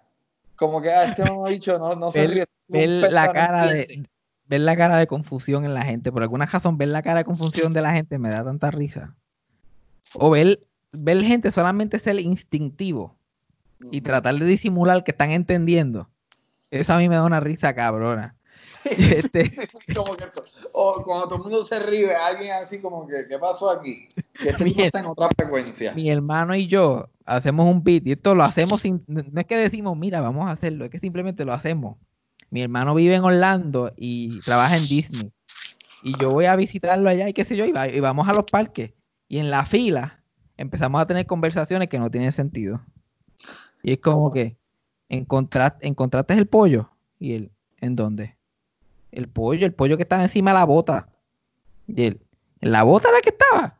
yo pensaba que estaba en el avión y todo el mundo, tú, tú- y tú sientes a todo el mundo ¿Qué carajo? ¿Y qué, qué hace tu hermano en Disney? Él, él trabaja en una tienda, en la parte esta de Galaxy's Edge de Star Wars. En un gift shop ahí. gift ¿Y shop. cómo está? ¿Qué ha pasado ahí? Ca- Cabrón, la noticia de que cerraron, ¿cómo, cómo él la asimiló?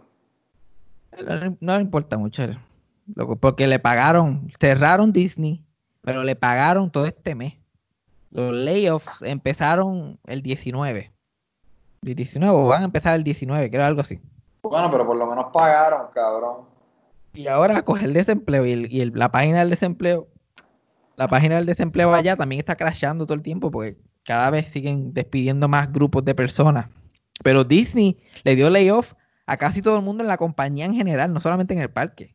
Estamos hablando de, editores, actores, ejecutivos en el área de entretenimiento, hasta housekeeping en, el resort. Qué crical. Yo, yo, estaba leyendo un artículo de que los actores en Estados Unidos es la primera vez que los actores en, en Estados Unidos están 100% desempleados. Porque no está trabajando ni un solo actor. Y los actores que no son famosos, que normalmente no trabajan completamente en eso, son meseros usualmente. Están completamente, la industria del entretenimiento está completamente shut down. Ay, Dios mío, puñeta. Pero te, quería, una cosa que te quería preguntar, que otra cosa que disfruto mucho de, de tu podcast, es los podcasts de secciones. Y me encantan verlo, me encanta verlo ajebatado. me encanta algo que no tengo que pensar mucho, puedo estar ajebatado, puedo estar volando en canto y me da mucha risa. Y yo sé, yo como comediante y como alguien que hace un podcast, sé que eso conlleva algún tipo de trabajo. Eso no es ustedes llegar allí y simplemente empezar a hablar.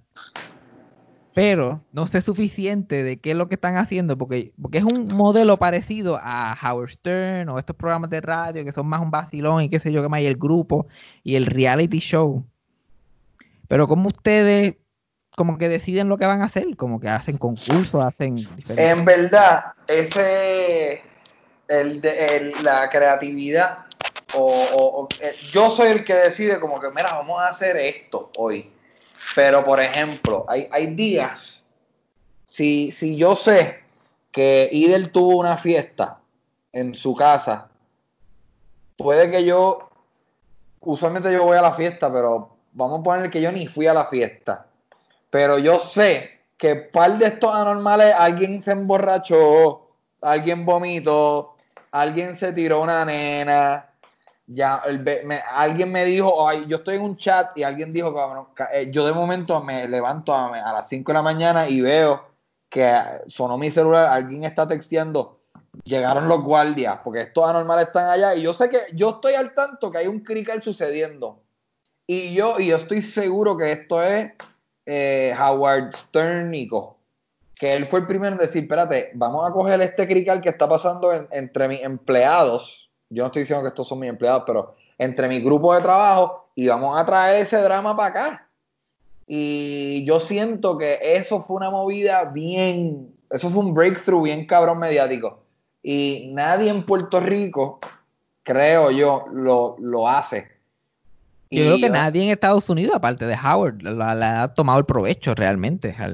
Y yo creo que eso es un contenido bien divertido y la cultura de Gallimbo Studios, que son todos varones y todos se bulean, yo creo que es bien entretenido. O sea, yo creo que estar un día en el estudio y ver a todos estos anormales hablando y o, a veces que están, está todo el mundo callado en el estudio y están todos en los celulares y dicen, ah cabrón, checate ese culo. Y alguien lo mira y yo, ah, ese está y tal, ese tipo es una pendeja, checate esta. Yo creo que hasta eso, si tuviéramos cámara, pudiese ser entre, entretenimiento nítido. Yo soy el que decide el tema general, pero yo me sorprendo a cada rato y yo me río con cojones. Pero es una producción bien complicada eh, en términos de que y el, el, siento, pero el Comecrica tiene algo que ver, él es como un segment producer. Sí. Él a veces me dice, cabrón, se me ocurrió esta pendeja de hacerle un huele bicho test. Y yo, cabrón, tal, eso está hijo de puta.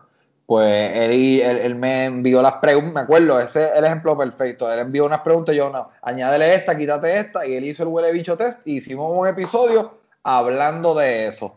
Eh, él es el único, así que, que déjame pensar, para bendito, porque si estos cabrones escuchan, yo creo que es el único que, que ha producido un segmento como tal. Ah, entonces también él, él hacía el come que se iba para la calle con Jeremy y hacían preguntas también. A mí me encantaría tener más de eso. Siento que cuando el come llegaba con una idea es cabrón. Y yo estoy dispuesto a fracasar. ¿sabes? Yo estoy dispuesto a explorar como que, cómo se le ocurre eh, eh, idea X, dale, vamos a tratarlo. No funcionó.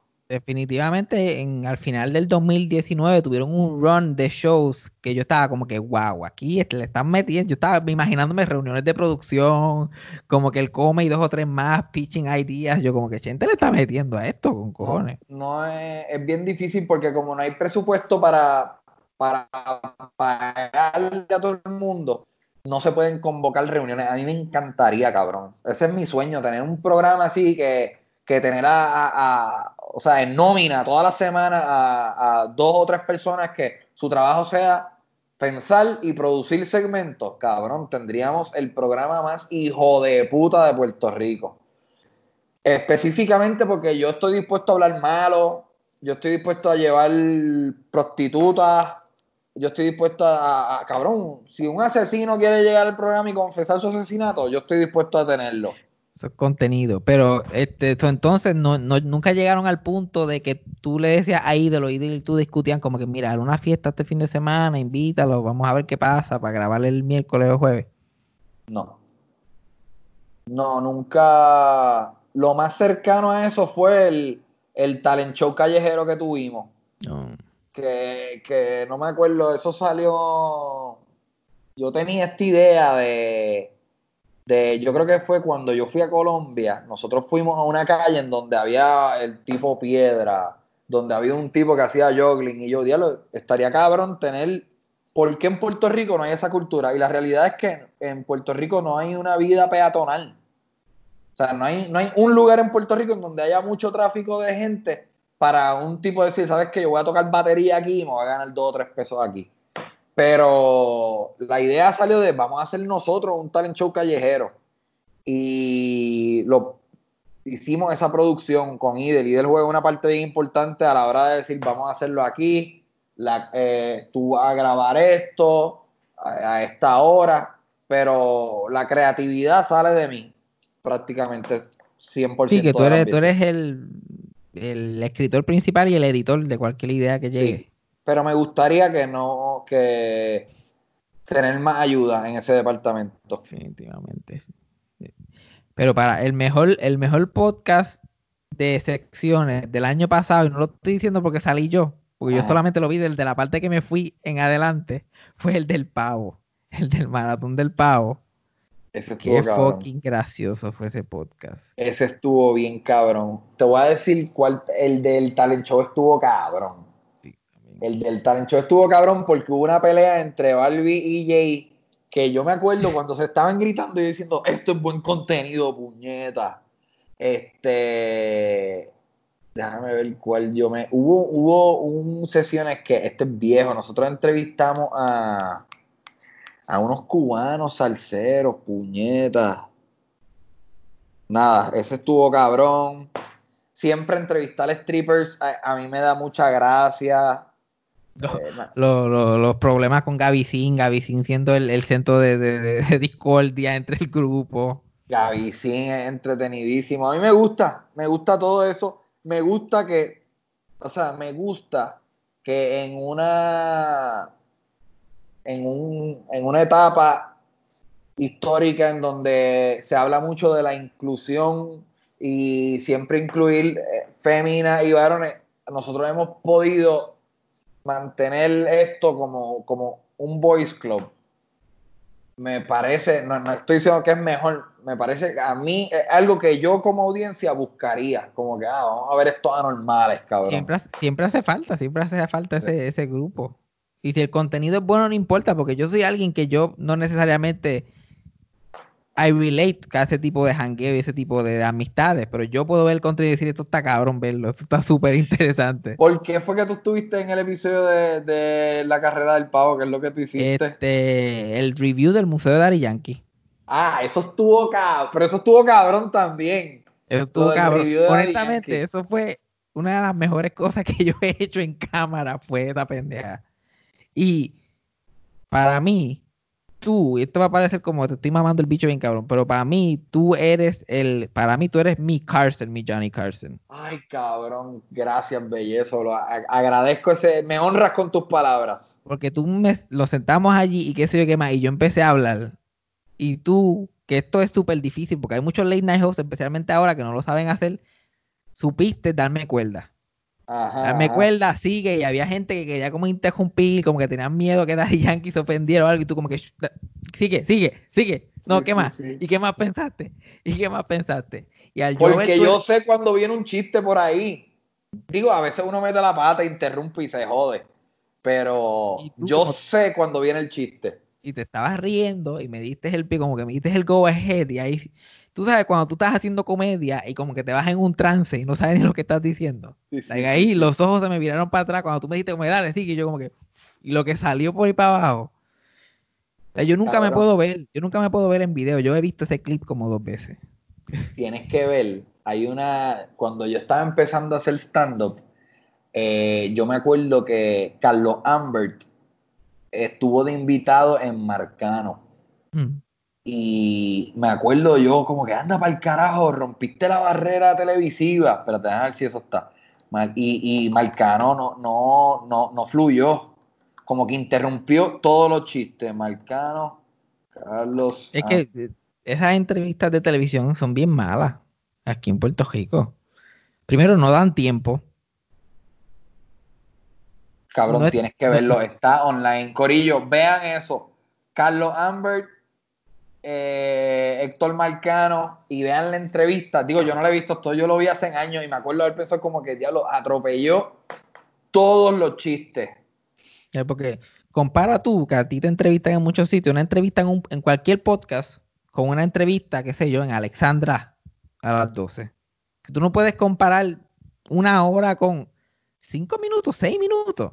Y no tienes, no hay paciencia porque a mí me ha pasado que yo, se me ocurre una buena historia para contar en Alexandra y yo digo, es que ¿para qué empezar?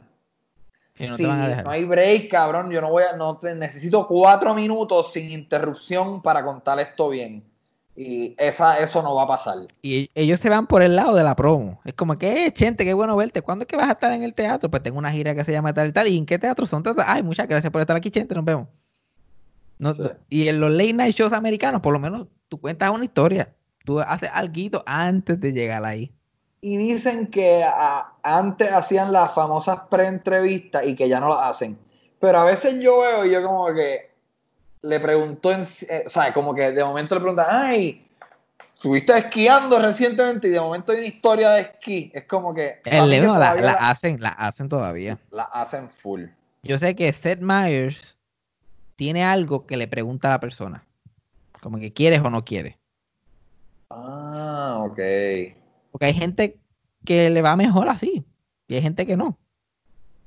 A mí me gustaría, por ejemplo, cada vez, ya, ya yo no, no veo estas entrevistas, pero por, por años, cada vez que, ¿cómo es que se llama el actor este, el de Elf y el de Frank the Tank? Will este, Ferrell, Will Ferrell.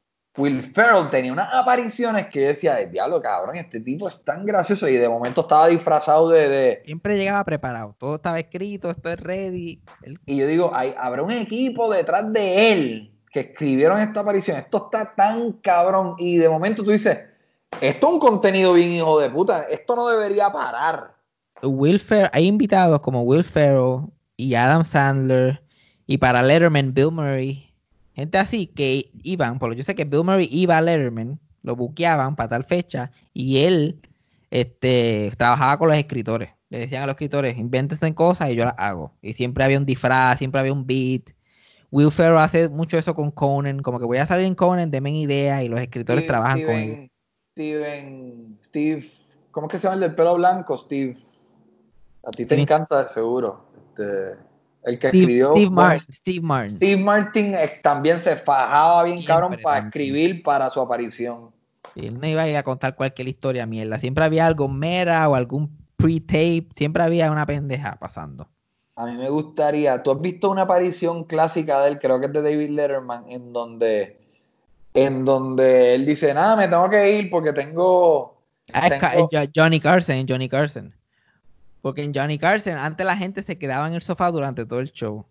Solamente se iban los super, super famosos, como Bob Hope, siempre se iban porque tenían algo que ir. Ah, tengo que coger un avión, tengo que ir a un charity event. Y eso era the fancy thing to do. Pues entonces él hace el beat de que él finge tener algo que hacer, dice que se va a tener que ir y después vuelve llorando. Yo no tengo nada que hacer, yo solamente me quería ver importante. Y Johnny Carson y todo el mundo está meando de la risa. Eso estaba cabrón y era tan creativo. Él también tenía una mierda en su show que decía, y que los otros días vi que Bo Burnham lo hizo también, que él dice, bueno, pues para mi próximo acto, eh, producción, necesito que me baje la, la luz un poquito. Ok, muchas gracias y no cambiaba nada la luz. No. Eh, esas cosas tan idiotas que ahora pues ya quizás son un poquito trilladas, pero para esa época rompiste esquema, cabrón, diablo. Él dijo que se iba a ir y ahora volvió porque no se puede ir, porque no tiene nada. Eso está estupidísimo y gracioso con cojones. Y Pero es mira, gracioso por lo inesperado que es, especialmente en esa época. Era completamente inesperado que hicieran un chiste así. a mí me encantaría, siempre que yo me, me, me voy de media tour para promover algún show, hago como un ejercicio de brainstorming de cosas bien creativas y nunca me atrevo a ejecutar nada, cabrón. Como que tú dices como que coger de sorpresa los shows y venir con cosas. Eh, hacer cosas bien estrambóticas, pero por ejemplo, decir, yo tengo un email por ahí con- lleno de ideas, de, pero ahora mismo, pero ¿Cómo? como que, como ir disfrazado de algo, o, o de momento ir a un show y ah, estos no son los ejemplos, Corillo, pero tener acento, un acento español, ser interesante porque tú tienes tres minutos a veces para convencer a la audiencia para que compren taquillas para verte. Y yo no quiero convencer a los que me conocen. Yo quiero convencer a los que dicen, ¿quién puñeta el pelu este que está en la pantalla del Es como, televisor? ¿tú has, hoy?" vi- tú has- visto las apariciones de Howard Stern en Letterman en los Las 90? mejores, cabrón, ese tipo es un maleante. Que él, que él nunca le decía, y Letterman lo dejaba porque él sabía que él iba a venir con algo bueno. Y hay una, una de las más legendarias, él vino, él escribió un libro que se llama Miss America. Y él de fue al show vestido de mujer y no le dijo nada. Y habían dos hombres gays besándose en el camerino y un, y un salpa afuera, cabrón. Y él se trepó en el escritorio de Letterman. Y, nada de eso era planeado. Él llegaba con el planeado para él, pero nadie más en el show lo sabía. Pues algo así, obviamente yo no me atrevo porque al final del día Howard Stern es un huele bicho y a él le gusta poner incómodo a la gente y tratar Y, mal. y- su ambición de ser entretenido va mucho más allá de cualquier ser humano que se le pueda poner en el medio. Para mí, yo quiero estar cómodo y yo quiero que las personas a mi alrededor disfruten, pero me encantaría ser un poquito más creativo y, hacer cosas que, que, la gente hable de ella al, al día después. Yo me acuerdo, cabrón, eh, el día, déjame ver algo histórico que haya pasado en la televisión, cuando, ¿cómo es que se llama? El merenguero este le, le dio el bofetón. Banshee. Panchi le dio el bofetón a su manager o algo en, en, en No Te Duermas, ¿fue? Ni no te duermas. Cabrón, eso fue al otro día, todo el mundo hablando de esto en la escuela, cabrón. Eso fueron años. Eso fue lo más emocionante por años que había pasado en la televisión. Obviamente tienes que ser bien chocante para llegar a ese nivel de que la gente hable de ti, pero por lo menos hacer algo worthy. ¿Sabes? ¿Cuándo fue la última vez que el público puertorriqueño habló de una entrevista televisada? No, que no tenga que ver con política. La última vez pasó reciente, pero no había pasado en años. Y fue porque esta persona es creativa y está haciendo estas cosas. Es Bad Bunny en Raymond. Pero también es porque eres súper famoso. Exacto, pero a otra persona jamás le darían el break. Pero eso es lo que deberían estar haciendo con todos los invitados. Decirle, hagan cosas interesantes, invéntense cosas. Pero es verdad, ejemplo perfecto. Bad Bunny en Raymond, ¿sabes? Anda para el carajo, cabrón. Imagínate los cojones que tú tienes que tener y la seguridad artística que tú tienes que tener para decir, yo soy rapero. Nunca he hecho comedia en mi vida. Voy a adueñarme de este programa, cabrón. Se requieren bolas. Y para, para mí Bad Bunny es el como que quintessential artista puertorriqueño e y es internacional. Porque tú puedes hablar de Marc Anthony y de J-Lo, pero Bad Bunny es tan puertorriqueño, like 100%, que ¿qué otro artista a ese nivel va a ver el valor de salir en Raymond y decir como que diablo, yo vi Raymond cuando era chiquito, yo quiero salir en ese show? Es verdad, cabrón. O decirle, a- o decirle en una canción a ti no te conocen ni en plaza y la gente alrededor del mundo está diciendo esa pendeja. Mira, lo hizo con Raymond, lo hizo con No Te Duermas, Lo hizo con la Comay. Él, él ha atesorado la cultura popular boricua como más nadie lo ha hecho. ¿Sabes? Es una cosa bien loca. Yo vi una lista en BuzzFeed explicando todas las referencias de su nuevo álbum. Ah, de Y, es, verdad. y es que era como que los líricas, que era como que este, el- este, las tetas bien grandes como, las nalgas bien grandes como Iris Chacón. Iris Chacón es a Puerto Rican singer. Las tetas bien grandes como Lourdes Chacón. Lourdes Chacón es Iris Chacón sister, eh, y singer and dancer. pues, así, en BuzzFeed. Porque la gente no entendía nada de eso. Cabrón, él está. Tú sabes que cuando yo hice comedia en Dominicana, el, yo hice media tour, yo hice como 17 entrevistas y muchas personas me preguntaban como que tú no te da miedo que, que no te van a entender, que este es el miedo de todos los comediantes, como que diablo, espérate, yo voy a hacer comedia en Colombia, estos cabrones me entenderán. Y lo que yo decía, y, y en verdad probó, pro- eh, el tiempo me dio la razón porque yo he hecho comedia en Colombia y he hecho comedia en Dominicana y no he tenido problemas. Obviamente uno hace ajustes, pero muy poco. Y es gracias a los reggaetoneros, cabrón, y gracias a artistas como Bad Bunny que nuestras referencias él las está poniendo en canciones que millones y millones de personas están escuchando. So, no es que son los más conocedores, pero están familiarizados con, con, con chingal y con bicho, que el bicho del pene, y con, con Sí. bellaquear, o sea, ciertas palabras. Estos cabrones están haciendo música con todas esas palabras y son diccionarios y referencias para que nosotros podamos hacer stand-up y nos entiendan en otras partes del mundo. Yo pienso que si el contenido es genuino y es bueno, la gente a veces no tiene ni que entender de qué uno está hablando. Porque a veces yo estoy haciendo stand-up y yo hago una referencia a Jojo Boing y la gente se ríe. Y yo estoy como que tú sabes quién es Jojo Boing. Yo, yo, no- yo no sé quién es, pero tú lo dijiste tan gracioso. Y tú, y tú y yo hemos visto stand-ups de personas de Alabama y los blue collar y hemos visto a gente inglesa. Y a veces hay cositas que uno se pierde, pero estás maravillado por el carisma o por la estructura o por el flow. Y, pero uno, cuando es el redactor del chiste, uno quiere y uno, uno, uno es bien precioso con, con cada palabra. Y ay, cabrón, baja de dos, no tienen que entenderlo todo. Si te enfocas en eso, como que tú, lo más importante que es ser natural y ser tú mismo, como que se pierde. Y el público se da cuenta cuando lo estás intentando demasiado. Esa es la pendeja del stand-up, que el stand-up es algo serio y le tienes que poner trabajo y tienes que Pero trabajar tienes que duro, verte suelto. Pero no, no puedes, no puedes pensarlo mucho tampoco, porque no te puedes ver como que, que ese es el problema que yo veo en muchos open mics, que tú ves en open mics y alguien está hablando, siendo normal, gracioso y se trepa, buenas noches, le vengo a hacer unos chistes sobre mi mamá, pues mi mamá es una persona bien interesante y tú like, "Uf, uf, uf, Dios mío, no, Horrible, cabrón. como que habla normal, habla Cabrón. tú. Tú sabes que en muchos podcasts americanos, los comediantes dicen, a mí me encanta, yo me disfruto mu- mucho ver a gente cuando les va mal. A mí, a mí me gusta, a mí me gustaría verte a ti cuando te vaya mal, pero no hay nada peor que ver a un tipo que nunca se ha trepado que le vaya mal, cabrón. Exacto, a Es mí, me- exacto. A mí me gusta ver mis amigos, gente que yo sé que tiene el talento, que le vaya mal por alguna razón. Eso es súper gracioso. Porque después vas a hablar con ellos, como el diablo, cabrón, te mamaste un bicho allá arriba. A mí, honestamente, me da gracia a mí cuando a mí me va mal. O sea, yo me acuerdo que yo hice, yo hice un show de los de Kiko cuando estábamos haciendo Black to School. Hubo una función que por alguna razón, esas funciones que desde que tú te trepas a la primera vez tú dices, uff, esto va a ser un mojón.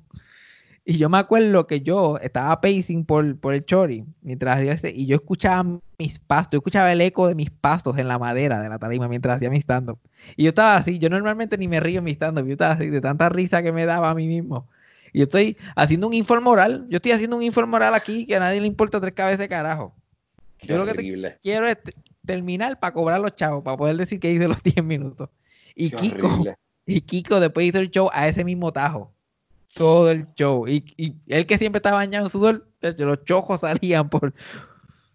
Llegaban al Y lobby. después se rieron y hablaron de eso y todo. Ya lo cabrón, nos mamamos un bicho bien cabrón. Eso es un bonding. Es más, eh, ahorita que te mencioné que yo presento a la gente con mucho entusiasmo, Fabián Castillo, yo me acuerdo la- de las primeras veces que yo hice stand-up, me mamé un bicho. Obviamente mi comedia era bien mala y yo no, no tenía buena rutina, pero yo le atribuyo parte del fracaso a que la persona que me presentó dijo, eh, eh, est- esto fue en Samplers y estaba bastante lleno y dijo, bueno, gorillo, buenas noches, el, el próximo muchacho que se va a trepar es nuevo en esto. Oye, esto no es fácil. Este muchacho, háganlo sentir bien, ¿ok?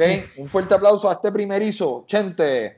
Y yo me trepé y me mamé un bicho y yo pienso que si tú cambias las expectativas de tu público y, y tú le dices a tu público, mira cabrones, esto va a estar hijo de puta, el público te cree. Y tú Pero lo que tienes es que convencerlos por cinco minutos, engañarlos por cinco minutos y ya se acabó.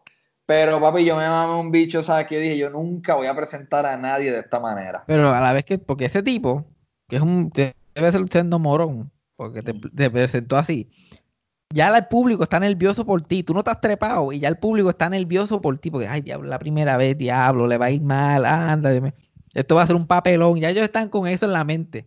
Y tú te trepas y los ves con ellos, con e- a ellos con eso en la mente y ahí te jodió.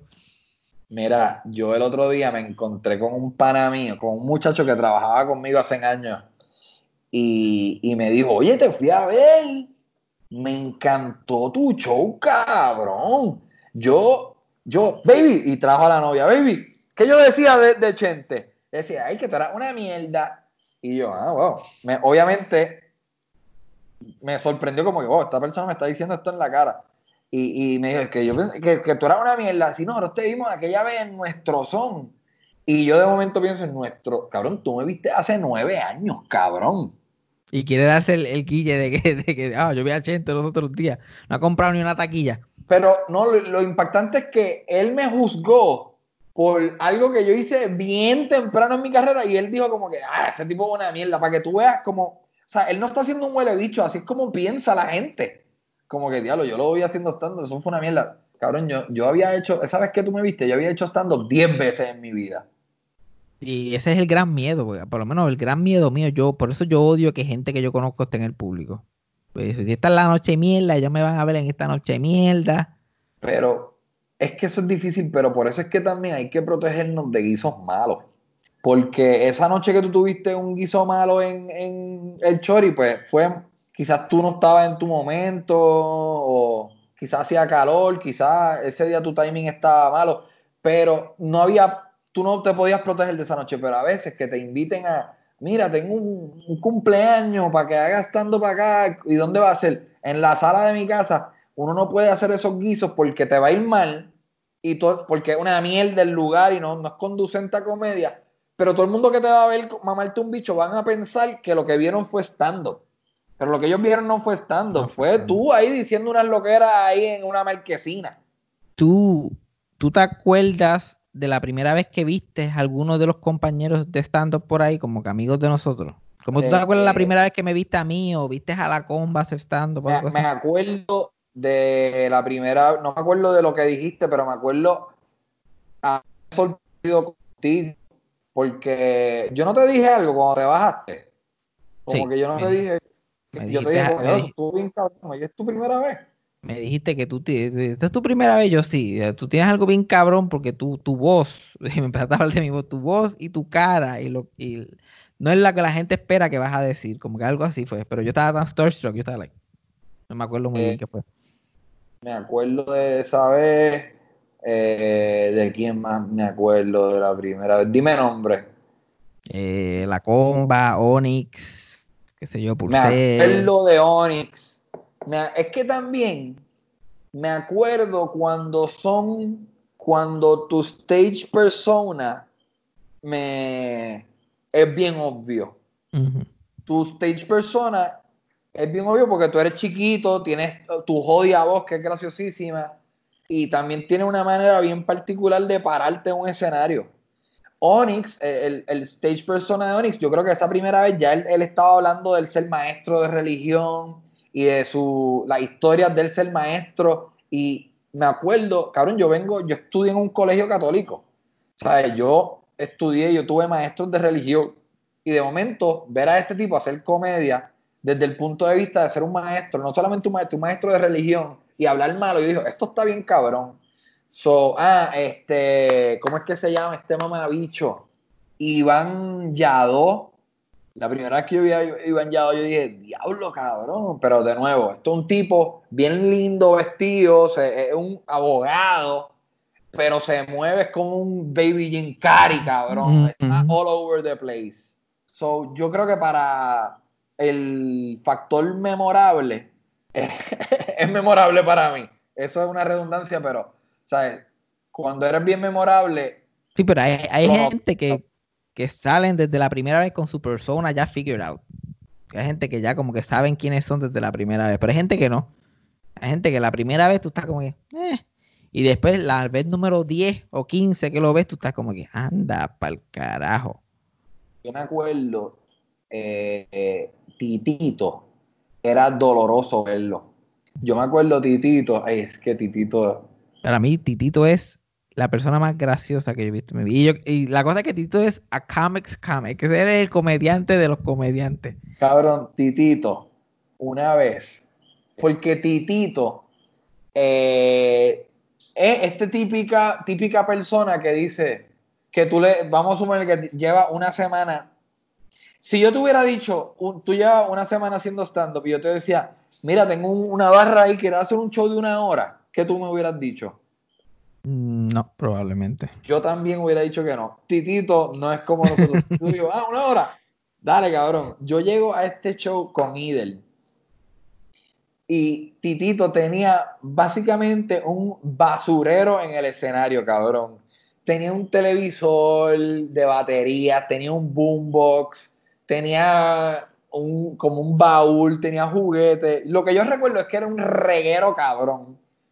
Entonces él en una eh, va a aprender el, dice, bueno, y ahora le voy a tocar, a cantar una canción y presiona el botón de play en el boombox y nada suena. Y de momento dice, ah, no hay batería.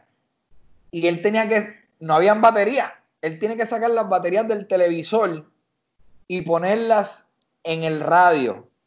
Cabrón, eso es básicamente 40 segundos de tiempo muerto. Horrible. Yo no pudiese tolerar eso. Pero Titito tiene la paz escénica de, ok, esto es lo que está pasando, sin hablar, cabrón. Él hizo esto en el escenario, movió las baterías del televisor. Yo estuviera ahí, yo estuviera tan entretenido. Y, yo me hago de la risa. Yo y él éramos los únicos que estábamos, anda pa'l carajo. Titito, puñetas, un fucking anormal. Que obviamente ya, si él haría eso hoy, todo el mundo, algo pasa en la manera de un comediante manifestarse que con la calle tú averiguas cómo ser gracioso y que la gracia sea obvia, hasta en el silencio. Él lo haría diferente, pero a mí me dio risa hasta aquella primera vez. ¿Extrañas a Celebrate? Con cojones. Pienso que es el lugar perfecto. El lugar, el, tamaño del salón era perfecto la ubicación del lugar era porque pensando hacia atrás, como que uno piensa que muchas noches tan especiales estuvimos allí. Ahora, cada vez que yo escucho a la comba cantar como que esa canción del perreo intenso con la guitarra y qué sé yo qué más, yo puedo casi sentirla. Yo, pues, por alguna razón, esa canción me acuerda tanto a Celebrate. Y show de Trépate, donde todo estaba clicking y el público estaba entregado y él estaba cantando y todos nos estábamos mirando como que, wow, esto está súper cabrón. Y todo era gracioso todo, algo tenía. Yo no sé, yo me gustaría pensar que era el lugar, pero yo también pienso que como era una cosa nueva, el público sabía que era algo nuevo y era emocionante y el público era más explosivo. Pero era algo bien especial y se sentía como algo especial. Inclusive esos primeros, yo no sé si para el cuarto season, las taquillas las vendíamos online el, la primera vez que yo hice stand-up, porque fue el premiere del Season 4, fue la última vez que se vendieron en la puerta. Porque se llenó a un nivel. Eh, pero eso era cool también, porque cuando tú... la, segunda vez que hice stand-up, ahí literalmente hicieron PR ticket, solamente un plus one, antes eran como cinco. Like, esa transición fue de mi primer stand-up a mi segundo, trépate. Pues yo me acuerdo, era chévere. Antes, digo, eh, cuando nosotros empezamos a vender taquillas por, por internet, fue que se legitimizó la cosa y si se metía Hacienda no íbamos a tener problema, pero uno, antes era no, antes era el garete como que vendiendo taquillas y... Y se metían los bomberos y íbamos a hacer un cricket. Ah, era, era ilegal, cabrón. Entonces, la cosa es que se llenaba bien, cabrón. O sea, cuando tú vendes las taquillas online, no me acuerdo cuántas taquillas vendíamos, pero ponle que eran 150, pero cuando nosotros llegamos a meter 250 personas en Celebrate, sentados. Hay una foto que yo tengo por ahí que, se ve un mar de gente en fucking Celebrate, gente en el piso. Como que yo me acuerdo, era, si se llenaba demasiado, yo me echaba más para atrás y decía, mira, hagan otra fila de gente sentada en el piso aquí. Era, eh, fue una época bien bonita en donde todo funcionaba. la primera vez que yo hice stand-up, este, una, una, muchacha que estaba ahí sentada en el piso, ahí en la tarima, tenía el plato de, como que de comida en la tarima, mientras yo hacía stand Qué brutal. Así de pegado estábamos. ¿A ti nunca te gustaría tener un negocio, un comedy club, un teatrito así? Nosotros, y de él y yo estuvimos a punto de... ¿Tú, tú has ido al estudio nuevo? A, Gallimbo, yo ido a Gallimbo. A Gallimbo, que, que nosotros... Ah, la parte que añadieron. Sí, la vi, la última. Pues loco, como por tres meses, nosotros pensábamos que eso iba a ser un club de comedia. Íbamos a sentar, y era un club de comedia con 35 butacas, chiquitito, íbamos a tumbar una pared, una pared que está ahora mismo, no iba a estar, iba, iba a ser un poquito más amplio el espacio, iba a ser un, club de comedia, yo miré hasta mesas, yo quería unas mesas bien chiquitas para tener a todo el mundo apiñado, íbamos a hacerlo con dos meseros, lo habíamos pensado bastante profundamente, eh, inclusive Idel hasta se orientó con, la permisología y, teníamos que tener una cocina, pero la cocina en verdad podía ser una freidora con, un, con una campana, para, con un extractor, como que lo pensamos bastante. Pero de momento yo dije, diablo, a mí lo más que me gusta hacer es comedia, pero yo soy un hombre, un tipo ambicioso y yo quiero que todos los años yo tener, o por lo menos una vez cada 18 meses, hacer un especial y que ese especial yo lo haga en teatros grandes. Y no me hubiese gustado la idea de caer en la trampa de diálogo, cabrón, tengo que fucking promover esto toda la semana para llenar 35 fondillos aquí y de momento, a la hora de yo hacer ese especial cada 18 meses, ya yo gasté todas mis balas de promoción y la gente ya me ha estado viendo todo el año y empecé a tener muchas dudas de, cómo iba a llenar eso toda la semana versus cómo iba a llenar mis teatros una vez cada año y medio y decidimos abandonar ese sueño. podría haber sido algo que abrías por temporada, como, como Trépate. Porque Trépate, Trépate murió o se terminó más porque tú sentiste que terminaste con el concepto o por la localización que ya después de Celebrate? Me dolió mucho porque no, he encontrado y no he ido a club. Sé que hay un club que se llama Club Vicente, no he ido.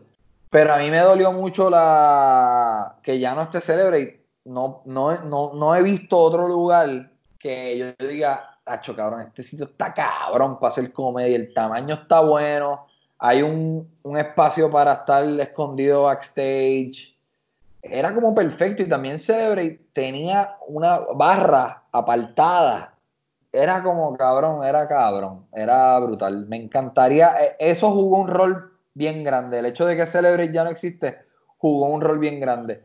Lo otro es que ah, llegó un momento como después del cuarto, quinto season, que yo me empecé a sentir que me estaba quemando, que estaba como que ya, lo, ya no me quedan chistes, estoy repitiendo demasiado, que yo no tengo problema con repetir, pero de momento me estaba dando vergüenza. Me estaba dando vergüenza porque estaba viendo misma gente y yo me acuerdo, hubo un día, la rutina mía de la iglesia que, ¿cómo era que he ido una parte de, que decía, Ellos decían, amén. No me acuerdo. Yo había una parte de esa rutina. Está cabrón que no me acuerdo porque yo la dije cientos de veces. Pero que yo decía, amén. Y, y yo le pedí a la, gente, a la gente que dijera amén. Pero habían unos mamabichos en la primera fila que estaban diciendo otra cosa. Yo te conté esta historia, ¿tú sabes esta historia? Creo que, no sé si es la que, si es la que, porque ahí eh, hubo una vez en la respuesta en Trépate, Esto fue en la que, respuesta. que tú estabas haciendo la rutina y un huele bicho empezó a, a, a hacerle el chiste adelantado a ti, porque se lo sabía y estaba con una pendeja. Eh, y yo estaba él me allí, estaba sí. hecleando. Ajá. Y ese pendejo es amigo de alguien, era amigo de alguien en la producción. Way, yo nunca he contado esta historia. Tienes aquí una primicia, Yo, cabrón. yo, yo estaba en el, Yajaira y yo estábamos en el camerino después de eso. O sea, Yo, yo vi, vi todo, yo estaba así, porque todo, todo el mundo estaba bien cabronado. Pues yo le digo al pana, a la persona de producción que yo le digo, mira, tráete a fulanito para acá. Yo me le di una caga de madre, cabrón. Yo lo boté. Y, y esta persona iba al estudio, le dije, no te quiero volver a ver en este, cabrón, pero gritado. Yo, yo soy una persona bien pacífica. Yo, yo no me había puesto así desde la última pelea que yo tuve cuando yo tenía 18 años. Lo boté, le dije, no te quiero ver aquí, no te quiero ver en el estudio, mamabicho, arranca para el carajo. Y lo boté. Yo un cabrón. Él estaba allí por, por, por estar detrás del jabo tuyo. O sea, está cabrón que como que está allí jequeándote. Y entró gratis. Exacto. Entraba gratis, estaba en el estudio. Así que, nada, esa es mi historia de e- ese tipo de situación. Yo pienso que no pasaba en Celebrate. Había una distancia, o sea, no había distancia, eh, había una conexión bien fuerte en cuando uno hacía comedia en Celebrate. Era, cabrón, y me, gustaría pensar que estas- estos recuerdos que yo tengo bien bonitos son reales y no están afectados por la nostalgia. Pero quizás sí. Pues, definitivamente al final Celebrate perdió su brillo por diferentes factores que estaban pasando. Pero de que tuvimos unas noches cabronas ahí que como que jamás vamos a olvidar definitivamente. Bueno, pues no te tomo más tiempo. Le hemos metido con cojones a la ¿Cuánto mierda. tiempo, ¿Cuánto tiempo llevamos? Una hora y 55 minutos. Ok, muy Chacho, tengo una- Coño, qué placer. Tengo unas ganas de dividir este podcast en dos, muchachos, y cogemos unas vacacioncitas bien buenas. Dale, haz lo que tú quieras, papi. Pues dale, este, ¿y qué, y qué tú estás haciendo? ¿Grabando podcast ahí? ¿Ese es el plan? No tengo nada que promover. Este, síganme en mis redes, síganme en mi YouTube, Chenti Drach. YouTube, los podcasts, la gente se puede verlo en el televisor chileno, se Ah, jalapan como yo. exacto, porque esta, mucha gente lo escucha. También yo estoy en podcast Chenti Drach. Gente, y drach. Y este, ¿no te ha dado a- no te ha dado con usar esta tecnología de Skype? Como que va a hacer podcast con Idel o algo así. Eh, estoy tratando. Yo soy un tipo que. Mira, mira esto, cabrón. Aquí vamos a, pa- a pa- sacar mi ego a pasear. Cuando yo empecé en el internet, nadie hacía personajes. No había nadie haciendo comedia en Puerto Rico. So, yo empiezo a hacer comedia y empiezo a hacer Fico Fronte y de momento la pendejada de hacer personajes se pegó. Y yo pienso que yo jugué un rol bien importante en esa pendeja. Y yo, como cuando veo un montón de gente haciendo, digo, ah, chúpame el bicho y dejé de hacerlo. Yo siento que cuando yo empecé a hacer stand-up, varias personas de los medios viejos también empezaron a hacer stand-up. Y es como que, ok, brutal. Cuando yo empecé a irme de gira, cabrón, estoy, qué bueno que esto está al final del podcast. Cuando yo, yo, cabrón, nadie, ningún artista boricua de comedia, ningún teatrero, se iba de gira. Ya, poco a poco, está pasando. Yo pienso que yo jugué entonces un rol. Pues ahora que estamos haciendo podcast, yo siento que todo el mundo está haciendo entrevistas. Y ahora que estamos de cuarentena, otras personas empezaron a hacer entrevistas así antes que yo. Yo dije, no voy a hacer. Voy a hacer podcast con Vero. Pero ya, ya, ya tú has sido el líder en suficientes cosas. Yo creo que te puedes copiar en una. Sí, tienes toda la O- razón. otra cosa que tú hiciste que nadie hacía, que ahora todo el mundo lo hace. Mala mía si sueno bien mamabicho. Ajá. Este, comediantes que comediantes que hacen open mics. Come- Sí. Open mics que se paga, que se cobra taquilla y se hace open y tú eres el host y tienes otros comediantes. Ahora eso es una industria aparte también. Y cabrón. Que eso me encanta. Mientras más de eso haya, mejor. Yo creo que te lo puedo, pues, sería bueno como, qué sé yo, tirarte un sorpresa con Idel por, por Skype o, o algo por el estilo para, ir de, de- diversificando, porque Vero, Vero no es una persona de estar en las cámaras como que normalmente. No, no le gusta. Yo tengo que luchar para convencerla. Exacto. Como eh, eh, tiene que luchar con ella como que cada vez que lo van a hacer o ya ella está como que, eh, No, eh, tengo que luchar si, si no me gusta y quiero grabar de nuevo, es una pendeja. Hoy nosotros grabamos uno hoy y salió bien de la primera. Pero la otra vez que estaba bien arrebatado, bien loco, fue como que, diablo, puñeta, gente. Y Pero yo lo tú- entiendo. eso pasa mucho, que tú grabas un podcast y después dices voy a grabar otro. Debido a lo que te dije ahorita de, de como que hay una depresión de que diablo esto va a salir, eh, fue bien difícil ese, ese primer y segundo episodio. eh, fue como pujado. Eh, yo creo que ya no volvió a pasar, pero ese, cabrón, es difícil hacer cosas nuevas, es doloroso. Pero fíjate, no se nota porque por lo menos yo he estado disfrutando con esos podcasts bastante. Y van a seguir, cabrón, así que agradezco un montón y me gusta eh, que tú me lo digas. Este, Onyx también me dijo que lo está escuchando. Este, tengo un par de gente así que yo admiro, que me lo han dicho, es como que eso significa, eso son buenas noticias. Eso fue sarcasmo.